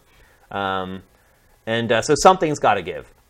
Um, and the next... Uh, Couple days, we've been working with a marketing firm in Las Vegas. Um, basically, I posted something on Facebook about a month and a half ago, and uh, some guy who's been kind of following my career through all the years like reached out to me on Facebook. He's like, "Look, like I love Sifted, I love you. I've been following you for like fifteen years," and he's like, "I, "It can't go out like this." So he was a part of a marketing company, and basically, they are taking Sifted on and doing this crazy marketing program for the site. And I'm not going to get into all the details of how that works and what they're doing. Um, but it's really like a Hail Mary. Um, it was supposed to have launched on July first, and then it got pushed to July fifteenth, and it still hasn't launched. And uh, they're doing a couple other things, like they're actually producing a show for us th- with my guidance that will be uh, a new show to Sifted. Originally, the idea was they're going to do two. I had kind of mentioned this offhand in a prior episode of Sifted. That was what I was talking about. Um, but now it's just one, which I still appreciate because they're like doing the show for us basically and handling like all the production and everything. They're just going to hand it to us. Um, and so there are things going on right now, uh, trying to save the site, trying to uh, throw the Hail, catch the Hail Mary, you know, fourth quarter, mm-hmm. one second left, trying to do what we can. Um, so I'm not giving up. I'm going to do like a crazy marathon live stream where I try to get subscribers. Uh, there's been a lot of great feedback in the article that I posted. I thank you very much for all that feedback. Uh, but one thing I would do want to say is I'm not going to respond to all that stuff because I am going to do a community summit live stream on Monday evening. So we'll wrap up the show here. Show will go up. But on Monday, I'm going to do a stream that's just essentially a brainstorming session with what I consider the brain trust of Sifted. And the brain trust of Sifted to me are the people who watch our stream. Uh, because they're the most dedicated people. They're the ones who, at three in the morning, are like watching Game Face or whatever. They're the ones that are invested the most and care the most. So uh, on Monday, we're going to be doing a stream. It's nothing flashy. It's not going to have a bunch of graphics or B-roll or anything. It's just going to be us talking about Sifted and trying to work together uh, to map out its future if there is one. Um, I don't know what else I can say, honestly. Uh, it's been soul-crushing, to be honest with you, a lot. I mean, particularly the last, like, seven or eight months. Um, because it's like we we got to that point where I'm like, oh, my gosh, we're, like, at break-even. And then it just never... And it's like this tease. It's the carrot dangling on the stick. It's, like, right there. And you're like, ah, ah. And it just keeps moving as fast as you can move, like, right out of your grasp. And, um, yeah, I just have got to the point where I just can't... I just honestly can't afford to do it anymore. That's really what it comes down to. Um, and my wife is fed up with it, and I understand a thousand percent. So um, it's just a breaking point. Um, I, one it doesn't sig- help you just like not having to pay the rent here anymore? No. I mean, it's, that's the thing. It's like um, a lot of people are like, you know, just get rid of the location. The rent isn't insane. It's like when you talk about how much we pay for our location, it sucks that the rent is doubling. And that the fact that it doubles, it means that that's extra money that I pay out of my savings. Uh. So it does matter. But I'm talking about, like, is it viable for this site to go on? Uh-huh. And when you're talking about, like, the rent doubling at your location, that's not really part of that. It's, it's are we going to have enough revenue to grow? Because this, like, giving up the location is sticking your finger in a hole in the dam. It's like... if we don't have this location, if we do have enough revenue to actually do great stuff, we don't have any place to shoot it. So if you give this up and we're sitting in my apartment doing Game Face, which could very well happen. Uh-huh. Don't laugh, Sam. You might be in my apartment in like two weeks. Um, what do you? What else do you do? You can't do anything else. And like, no disrespect to like the YouTubers or Easy Allies or any of those guys, but it's like when you're working out of your bedroom, it's like all you can do is sit and talk about video games on camera. And I have ideas to do stuff that goes like way beyond that. Like just groundbreaking content. Like I don't want to just be sitting in a room talking about games all the time. I have ideas for different types of content that have never been done before. You can't do it when you're working out of home. If you want to rent a studio, it's like if you go to rent a studio in L A for like three hours, it costs like half of what our old rent was. That's why I have a location. I looked uh. into just renting spaces to do stuff out of, and it was way more expensive than renting a place. So, so that's it. I mean, that's really what's going on. That's just me being one hundred percent honest with you guys, like I always have been and I always will be. Uh, And I think that's why our community is so good, because I am honest with you guys, and you guys give me honest feedback. There's no fluffing going on or no B S. So this is it. I mean, this is really, the next couple weeks is do or die for Sifted. Uh, this marketing thing, hopefully it launches and it drives a lot of traffic to us. Um, bring all your ideas on Monday, guys. Um, like I said, we're having a summit, like the meeting of the minds for Sifted. Um, and if you care about the site, be on the stream. You'll get an alert. If you're not following us already on Twitch, follow us. Um, and we're, we're going to figure it out. We're going to figure out what's best for me. We're going to figure out what's best for the site. We're going to figure out what's best for you, most importantly, the subscribers and the people who pay for our content. So uh, I saw a lot of, uh, obviously, requests for Patreon. Uh, that's always been the most popular request for how we would change our revenue model. Uh, I am completely open to it. And I'm going to be doing a ton of research on Patreon Uh, over the weekend, so when I come in for the summit on Monday, I'll be well-versed and I'll understand sort of all the angles of it. Um, my big hang-up with Patreon has always been, not just with game sites or whatever, like, I just, it, it just shocks me that people are okay with paying more for something and someone else getting it for free. It just blows my mind. And it's something I, I have to get over, because apparently I have a problem with it. Like, I have a problem with one of our customers paying a ton of money for something and some other person coming in for free. Like one one person went into the article and wrote and basically said, I'm stealing your content. Uh-huh. And your business model's stupid. I'm stealing your content. I do it every week. Uh, your business model's dumb. Go on Patreon. I'm never going to pay.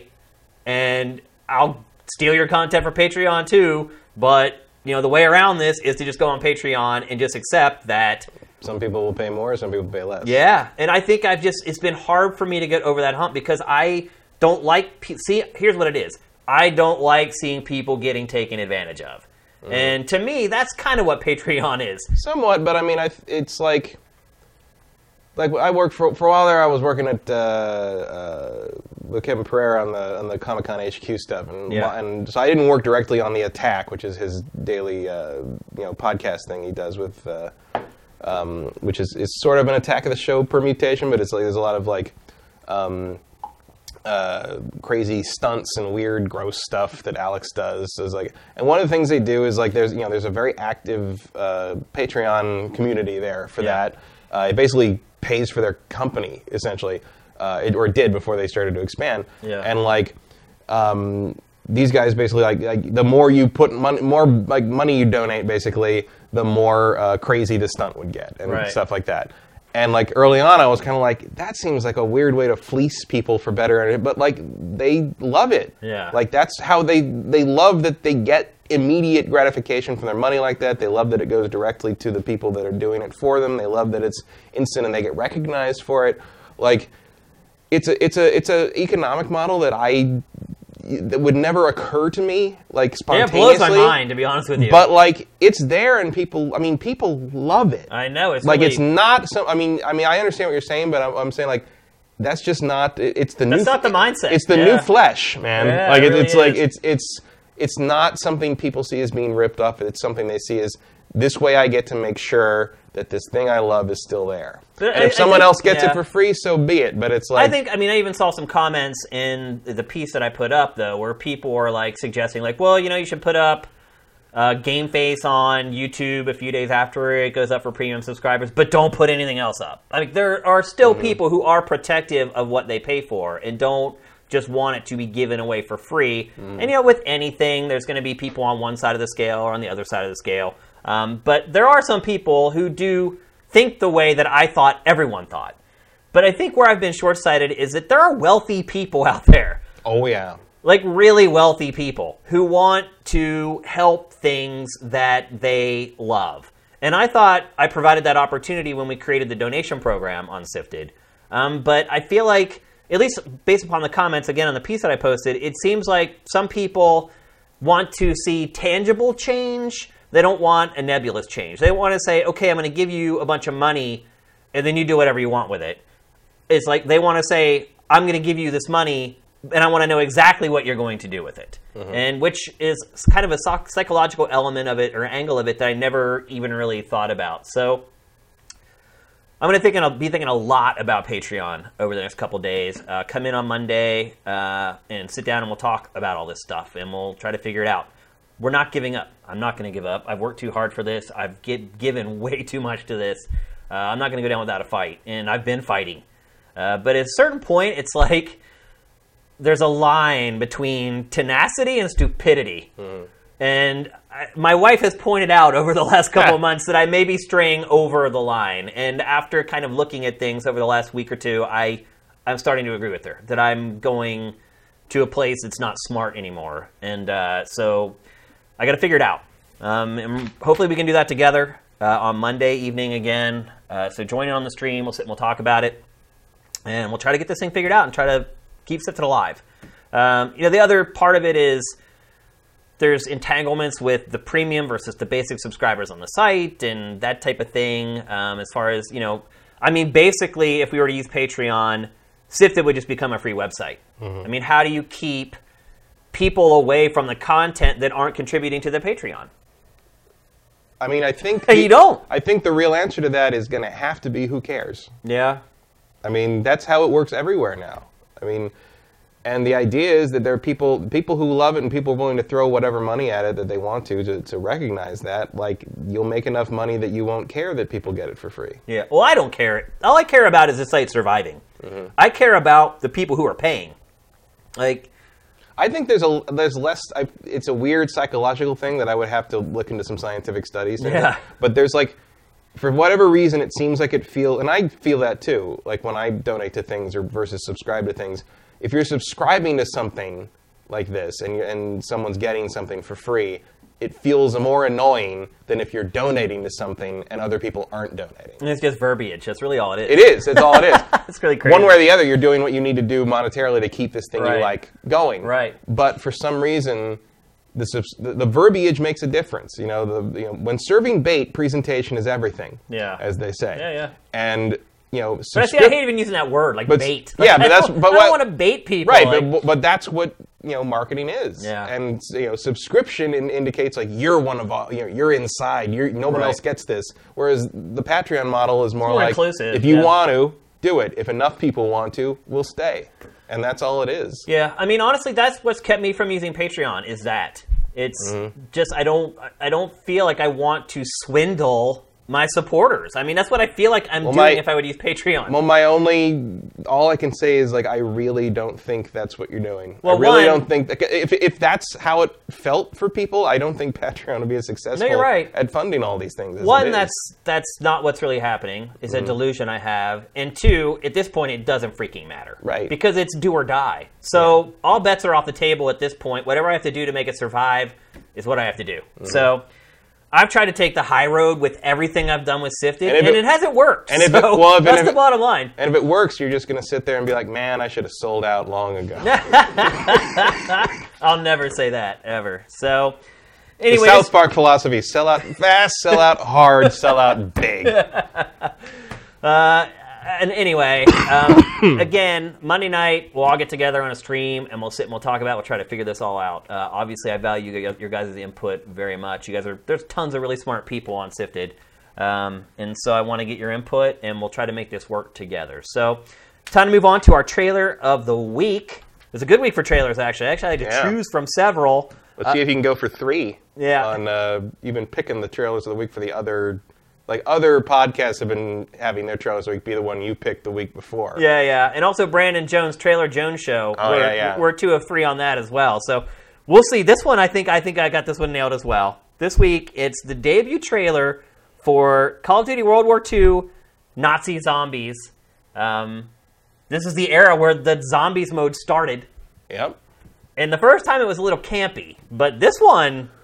This one's a little uh, a different take on things. A little edgy, a little dark. So same way, uh, same way they seem to be trying to approach the main game, really. Yeah, you're right.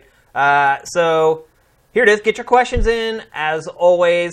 Don't ask a ton of questions about the future of Sifted, because we're going to do that all on Monday, where we can kind of have a heart-to-heart and figure it all out together. We'll answer maybe a couple, uh, but try to get your general uh, gaming-related questions in there, and we'll answer them for you.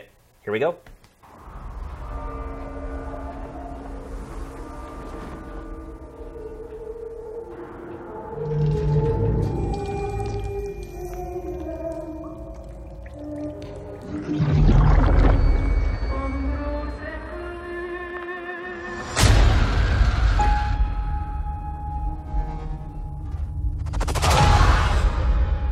I have seen a vision of our Führer's future.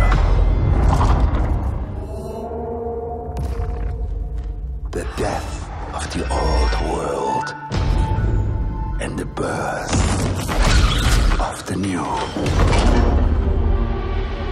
Can you hear it? Drums. The drums of war. The march of progress.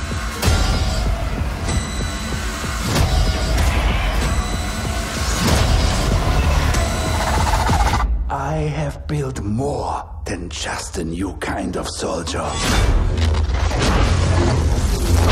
I have created the devil himself.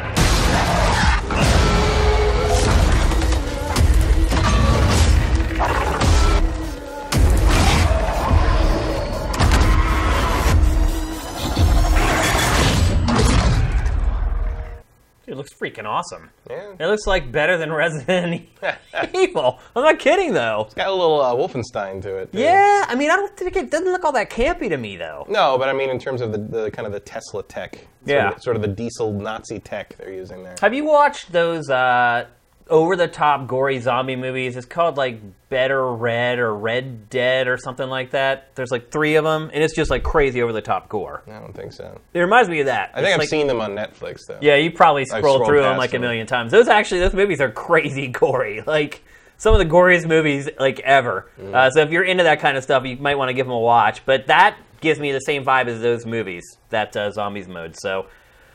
I'm happy. Like, I'm glad it's getting away from the campy, kind of funny, goofy mm. thing that it's been on for a while. It's, like, serious now, and I'm I'm yeah. happy for that. What was I got out of that, or was going to have to be, like, Winston Churchill and right. F D R. Which they've done before. Yeah. There have been old presidents oh, in the yeah. zombies mode before, so... Uh, let's see. mm.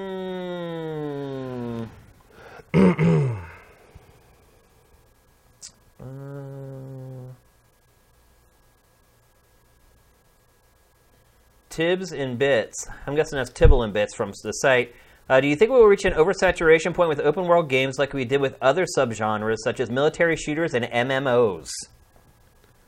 Um, I think M M Os are their own case because they were trying to get everybody to subscribe to things, and there's only so many. There's only so much bandwidth anyone has to subscribe to so many things. Yeah. Uh, and if you're invested in an M M O, you're probably not going to switch to something different.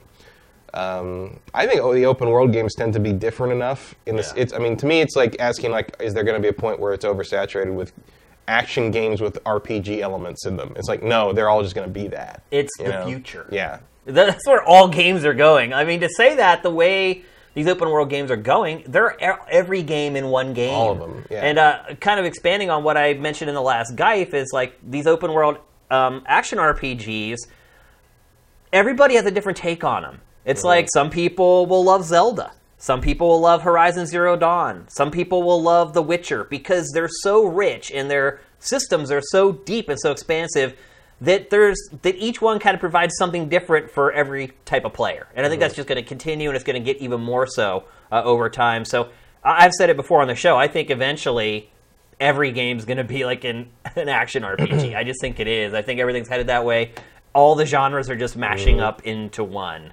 Um, I mean, you've seen like R P Gs mixed with music and rhythm. Like it's all yeah. just converging into one hybrid called video game at this point. So yeah, I don't see it going the way of the M M O or any of those other things you mentioned. Um... Oh, Kadaz, you have a time in mind Monday night? Uh, probably, probably be around seven p.m. Pacific. Ooh, that's, that's a good one. I know it's late for a lot of you guys. It'll be ten p.m. East Coast. Um, and look, I realize it may not work for everybody, but as many people that we can get on as possible, uh, the more feedback we get, the better. So, Kevin Rafa says that if it says uh, as the penalty for losing this fantasy draft, our stream should be I should make you play the three Crash games. Oh man, I like that. I like that, Johnny. I'm going to use that. We're trying to kick me while I'm down, man. What's up with that? It's optimism because it means like in December I'll be around we'll still be still. Here. Okay, man, look, I'll take it, it that way. Hell, even if the site shuts down, I'd I'd bring you back in December to be like, all right, we're back for one day only. No, I and do we're... promise you, if if even if the site does go away, whatever happens, uh, I will pay my dues for losing the mm-hmm. fantasy league. I promise. Mm-hmm. I'll do it. Um, Joaquin Dragoon, do you guys miss linear games at all? These open world games are too much. Um, I don't think I miss linear games because they're still linear games. They're still games. Around, yeah. I mean, um, we just played Destiny two. Yeah. That campaign was linear. Sometimes I play old. I mean, I did play, uh, when I was up in San Francisco, I think I, I played Darksiders one again. Yeah. That was fun. I mean, it's not, it's Zelda, but it's not open world. I mean, open world games are still a small fraction of all video games. Yeah. I mean, they're probably, what, like twenty-five percent maybe? And there's a whole indie world of yeah, yeah. stuff. Yeah, I mean, that stuff hasn't gone away. Um, Inside. That's a yeah. damn linear game. Yeah, but exactly. It's also a damn good game. It is, yeah. I mean, I, yeah, I don't... There's still it's still plenty. There. Yeah. I mean, if you mean like in the triple A space, I mean, sure, like, but Destiny, Call of Duty World War Two is going to be. Yep. Every maybe maybe it's not what you're after, but. Yeah. Uh, mm. Well, it's like I said. Join I, the club. I've wanted Space Sims to come back forever, and I'm still waiting. So. Uh, here's one from J. Reed Vic seven. Are online services like Xbox Live Arenas too late to meaningfully contribute to esports? No. Probably not. I don't think it's ever too late. I don't, I think you don't know what's going to catch until it catches. Yeah. You know? But esports is really, I mean, it's an infant still. Yeah. It's still just catching on. Like, it's just still starting to go mainstream. It has so much more room to grow. Yeah, and there's and a lot of change. It means things are changing by the by the year, by the month, by the week sometimes. Yep. Uh, certainly, I mean, five years ago, we would never have, you know, covering EVO five years ago, we would never have dreamed we would have gotten on E S P N two that soon. Yeah. Um... It's, it'll get there, and we you don't know what's going to be the breakout. You know, you don't know what is going to be the thing that suddenly makes it click. It's like the whole thing where, like, you know, for decades, people, you know, T V tried to cover like uh, poker tournaments forever, yeah. and it wasn't until that one I can't remember his name, but one of the producers said, "Drill a hole in the thing, put a lipstick cam in it, so we can see everybody's cards." Yeah, and that's what it did it. Everything. That yeah. changed. That was the key. That was the key to presenting card games on television, yep. and they did it. Yeah, and so you never know what that breakthrough will be or who's got that idea, and it'll come. It'll it'll just it'll be there. It's just yeah, patience. It's just getting started. And so yeah, anything anyone has an idea like Xbox Live Arena. If you if they, somebody's got that idea and they got the money to make it happen, go for it. You never know. You never yeah. know if that's going to be the one. It's true. Uh, Shelburne says Dead Snow. Yes, that is the yeah. movie franchise I was talking about. Crazy gory. View at your own at your own peril. Uh, Looney on the Loose, great username. After both Zelda and Super Mario Odyssey this year, do you think Nintendo will struggle to deliver another big hitter in twenty eighteen with the Switch? Would it have been better for them to leave Mario until next year? That is a great question. Mm-hmm. And I think the answer is, uh, to the first one is yes. Yes. And the second one is no. I think they need Mario this year. I don't know. Because, look, there's only, I, I mean, I don't know for sure, but I'm guessing they sold around two, three million in the U S at this point. There are still so many people who have not got Zelda that yeah. are going to get Zelda. But the other thing, I mean, Zelda's Mario, going to sell that console for a year. But Mario sells so much better than Zelda. I don't know if it does. It does. The Mario, two D Mario routinely sells better than Zelda. Uh, and Mario is just bigger, better known than Zelda. I mean, I, I'm a bigger Zelda fan than the Mario fan. I'm not actually a big Mario fan yeah. in general. Uh, I will always go Zelda and Metroid over Mario. Um, but that is not true of the vast majority of the market. And having a Mario game, especially one that looks like that, that looks that good, that yeah. has that all so many weird things in it, so many like eye-catching shots in it, to be able to throw up there for the holiday season, like that's real important. Like I, I, I can't, I can't see a scenario in which holding that game back to the to the Q one would have helped them. Like Nintendo's you, real hurdle is getting enough hardware out there. That's right. Really the problem. Getting enough units in the pipeline, which seems to be kind of the Nintendo problem right now for anything they make, because I've already resigned myself to not seeing a damn Super Nintendo Classic. Yeah, me too. Um, But, like, no, I think Mario Mario has to be there this year. It's, well, it's, it's like I just told everyone to go buy... Zelda's some... a great secondary. Splatoon's yeah. going to be a great secondary. Because, you know, the people that, that are going to buy that system for, for Zelda, we already did it for the most yeah. part. And Zelda, people are still going to buy Zelda with that system, but that Mario game is going to is going to fire people up, I think. Well, it's like I just um, told people to go buy Splatoon, and it's like they a lot of people can't. Right. They're like, right. I don't even have the console. Well, look at Zelda. That's really the hang-up. Zelda sold more copies than Switches.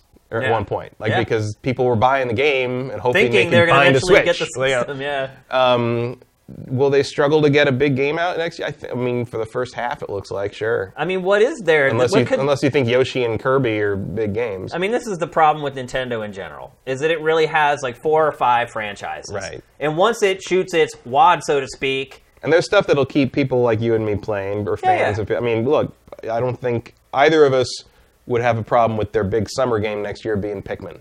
No, not in, at all. Super in on that. Am I all that excited about or, the Kirby and the Yoshi games no. coming? No. no. I mean, would I be super happy if one of their if their big holiday release next year turns out to be Metroid Prime is going to make it for that? Yeah. Great, super. In. I mean, that's really what we're talking about here. If you're talking about having a big game in twenty eighteen, it's Metroid Prime four, which has never really which has been never sold that a big well. game on that level. I mean, that's the problem here. Nintendo is about to shoot its wad. Right. Once, Mar- and that's why I think there might be some credence to what he's saying about maybe it's better for Mario to come out next year, because I think Zelda will sustain all the way all. through this holiday season. You have to get this thing out the gate in a big, and like you've already seen this year, you know, the latest N P D sold like what two hundred sixteen thousand.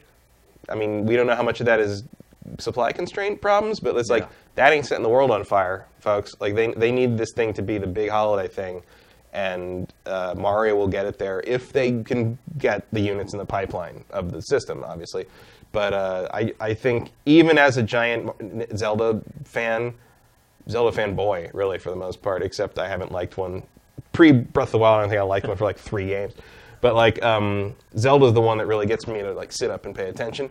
Uh, but Mario is the video game character for the whole world. Oh, that's and, one of the most popular characters I mean, in the world. And, yeah. I, and also, like, something about a Mario game at Christmas. You know what I mean? Yeah. Like, maybe it just comes from that Mario sixty-four love. That was like September that, it came out. September, but most yeah. people got that system for, for Christmas. Christmas, yeah. And, like, so many people, I mean, I remember my friends coming over on Christmas Day and playing that game. It was great. And, I mean, we were in our twenties at that point, yeah. and people still came over to play yeah, yeah. Mario. Well, it was mind-blowing like, at the time. And, like, um, even, I mean, I'm, I'm talking about like, not my gamer friends. I'm talking about my friends yeah, who just, yeah. like, were... Just people who were like, oh, my God, he has like, an N sixty-four. Oh, my God, he has more Mario. Yeah. Like, oh, I love Mario. I played Mario when we were eight, and, like, I'm going to come over and play. And it's like... Oh, the hype was real yeah. for Super Mario sixty-four. And people like that, when they see that ad, and it looks like Mario sixty-four, except way better and way... like they're going to get that same feeling. I think that... I don't agree with that shit. At all. I do. I do. I really don't. We'll agree to disagree on that one. I think it, I think it would be better. I talked to some of those people when I went up there, and like they agree, like they didn't know that game was coming out because you know obviously they haven't advertised in mainstream yeah. markets yet. But like, oh, they're doing another Mario. Maybe I will. Maybe I will. I'm like, well, good luck. You know, basically, it's I'm the whole my thing on that was like, well, you might not be able to find one. It might be the Cabbage Patch Kid yeah. of, of this year. But we get both sides of the argument, and my my argument is that I think Zelda is enough to sustain the Switch through the holidays because I think there's going to be. Literally, hopefully, if Nintendo can get its its uh, manufacturing in order, there are going to be, to be millions and millions of Switches sold in the last quarter of the year. All those people are going to buy Zelda. Mario is going to be for the people who already have the Switch and already finished Zelda. And so for me, to, for them to pop Mario out to maybe even summer of next year, I don't see where it hurts them at all. Um, it hurts us because I want to play it as quickly as possible, and I wouldn't be happy if they delayed it to then. But as a, from a financial perspective, I, I would understand why they would do that. Um, let's see. Killzone. Uh, saw you were playing Wildlands a couple nights ago. I tried inviting you, but I think you fell asleep with the game on. I uh, I had booted up the game. I'm doing something with the game. I'm not going to spoil what I'm doing with it right now, although you could probably guess if you really think about it. Um, and I booted it up to start, and I got waylaid and started working on something else. I never went back to it, and I woke up the next day and realized it had stayed on all night. So, yeah, I didn't fall asleep with it on as much as I just got distracted and had to do something else. I played a bit of it. Uh, I finally got it when it was cheap during the E three sale. I got it because I'm like, hey, maybe I should play the biggest selling game of the year just to, just for fun, right? Yeah. Um, I like it. I mean, I, I, I feel... I'm an open-world game fan, uh, but when I look at the map of that game, I get I, I understand what people talk about when they say they look at them and they they just, like, t- turn it off. Intimidation, just, yeah. It's like, it's like, oh, my God, that's so many memos. Yeah. It's like, yeah. You know, especially when you look at the map and you get all the icons and everything. Yeah. Uh, it's, Case it's Money, fun. Favorite arcade game from the eighties. I've already actually shared mine on the show, but Matt, what's yours? From the eighties? Yeah. Um, probably Rolling Thunder. Uh, which is uh, pre- kind of a predecessor to uh, Shinobi by Namco. Namco? That was Namco, right? Wasn't it? No, it was Sega, wasn't it? No, Sega didn't make Rolling Thunder. Um, you sure? Sega made Shinobi. Rolling Thunder was Namco. Or Taito. Yeah, Maybe yeah, it was Taito. Right. Maybe it was Taito. Ended with an O. I know it ended with an O. uh, but Rolling Thunder was my favorite for a long time. Yeah. My favorite is Super Punch-Out. I talked about it just a couple weeks ago on Game Face. Was Super Punch-Out eighties? Yeah. Yeah. Yeah. The arcade game, I guess? Yep. I don't think I ever really knew that existed for some reason. It was awesome. It was only at the at the, the Malibu Castle arcade, and we didn't go there very often. Yeah. Well, it was, had way more fighters in it than the original. I could beat the first Punch-Out on one quarter. The second one, not so much. Super Macho Man was badass. Uh, let's see. Namco. Rolling Thunder is Namco. Uh... So you got any other questions here? There was a time I would have said Kid Niki, Radical, Radical Ninja. I was recently streamed at an officially broadcasted Pokemon tournament, and they made me cover my Sifted shirt. What? Hmm. Are you kidding me? No, they'll cover logos they don't recognize if they don't know how litigious they are. How did they even know that it was anything? Like, were they covering someone wearing a Lacoste logo? Like, they might, well, they also, I'm sure they don't know what it is, so maybe they just thought it was some kind of fashion design brand, and they, they always, by default, will blur that. I almost kind of like that. I mean, in yeah, some weird way. Yeah, that's almost a compliment to your to your art design. Yeah, really. Seriously. Yeah, if they saw that and they're like, oh, we need to cover that. Yeah. That actually kind of makes me feel good in a weird kind of way. Uh, let's see. I got a couple more here. Uh, Erebus Jones, is the next Pokemon game going to be Switch exclusive? And does that make sense given the likely larger cost to develop and the mega sales Sun and Moon did on three D S? Uh, I don't think it will be. You think it'll still be a three D S game? Yeah. Or both? I think it'll be both, yeah. Yeah. I don't know. I mean, I feel like the next Pokemon game's not going to come out for two more years. What, Ultra? Or you mean like the like next Like the next, next real Pokemon game. I don't know. Look, the, the three D S just outsold, like, Every, like the like Switch again, so I mean, yeah, that system's not dying, not dying easy. Not like as much as I hoped it would. I wish it would go away so we get more Switch still good games. Stuff. I just bought a three D S game. Yeah, yeah I mean, just... I'm not arguing. It's great software. It's a great library. Ever Oasis, check it out. Yeah, I mean, I'm not saying it's not good, and I mean everybody should own a three D S by now. There's no doubt about it, but. I think it would be better for the health of overall health of Nintendo if it it was a Switch game. But I agree yeah. with Matt. Like I think it'll but be it's better for me if they make more good three D S games. Yeah, here's what's going to happen. It's going to come out for both. Yeah. And it's probably the same time. The idea that like you wouldn't have a Pokemon game on that. I mean, look, one day they're going to have to do it. Yeah. But like maybe not next time. The next time. game is not that time. It, you've already got how much what fifty million three D Ss in people's hands by that point like you're going to put the Pokemon game out there for the fifty million people. Yeah, it's like, come on. You're not going to be anywhere near that with a Switch then. Yeah. So I think it'll be still be both. Even if that system's dead, even if it's the last three D S game, I think that will still come out. Um, uh, Erebus is saying, isn't that a cop-out? What, saying it's going to be on both?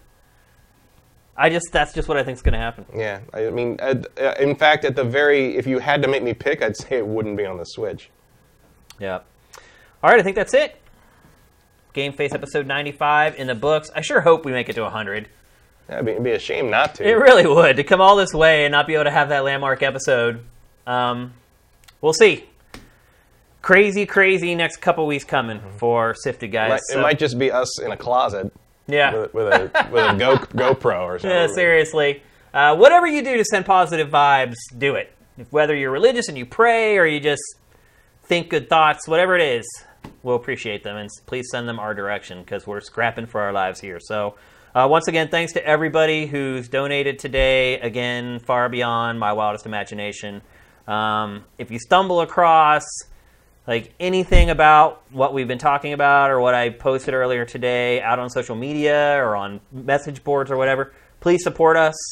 I'm sure you're going to see a lot of people saying, oh, that place deserves to die or whatever. Please be the person who steps up and stands in for us uh, because that can make a big difference, man. When you have people out there that are just like hating all the time, it's like one bad apple spoiling the whole barrel. So I'd really appreciate it if you stood up for us. And only if you believe it. I'm not telling you to say or do something you don't believe, but if you believe in Sifted and you like the site and you want it to succeed, I would really appreciate it if you guys would stand up for us out there in the wilds of the internet. So everybody have an amazing weekend. Thanks once again for all your support, guys. It's really amazing. Game Face is up and out.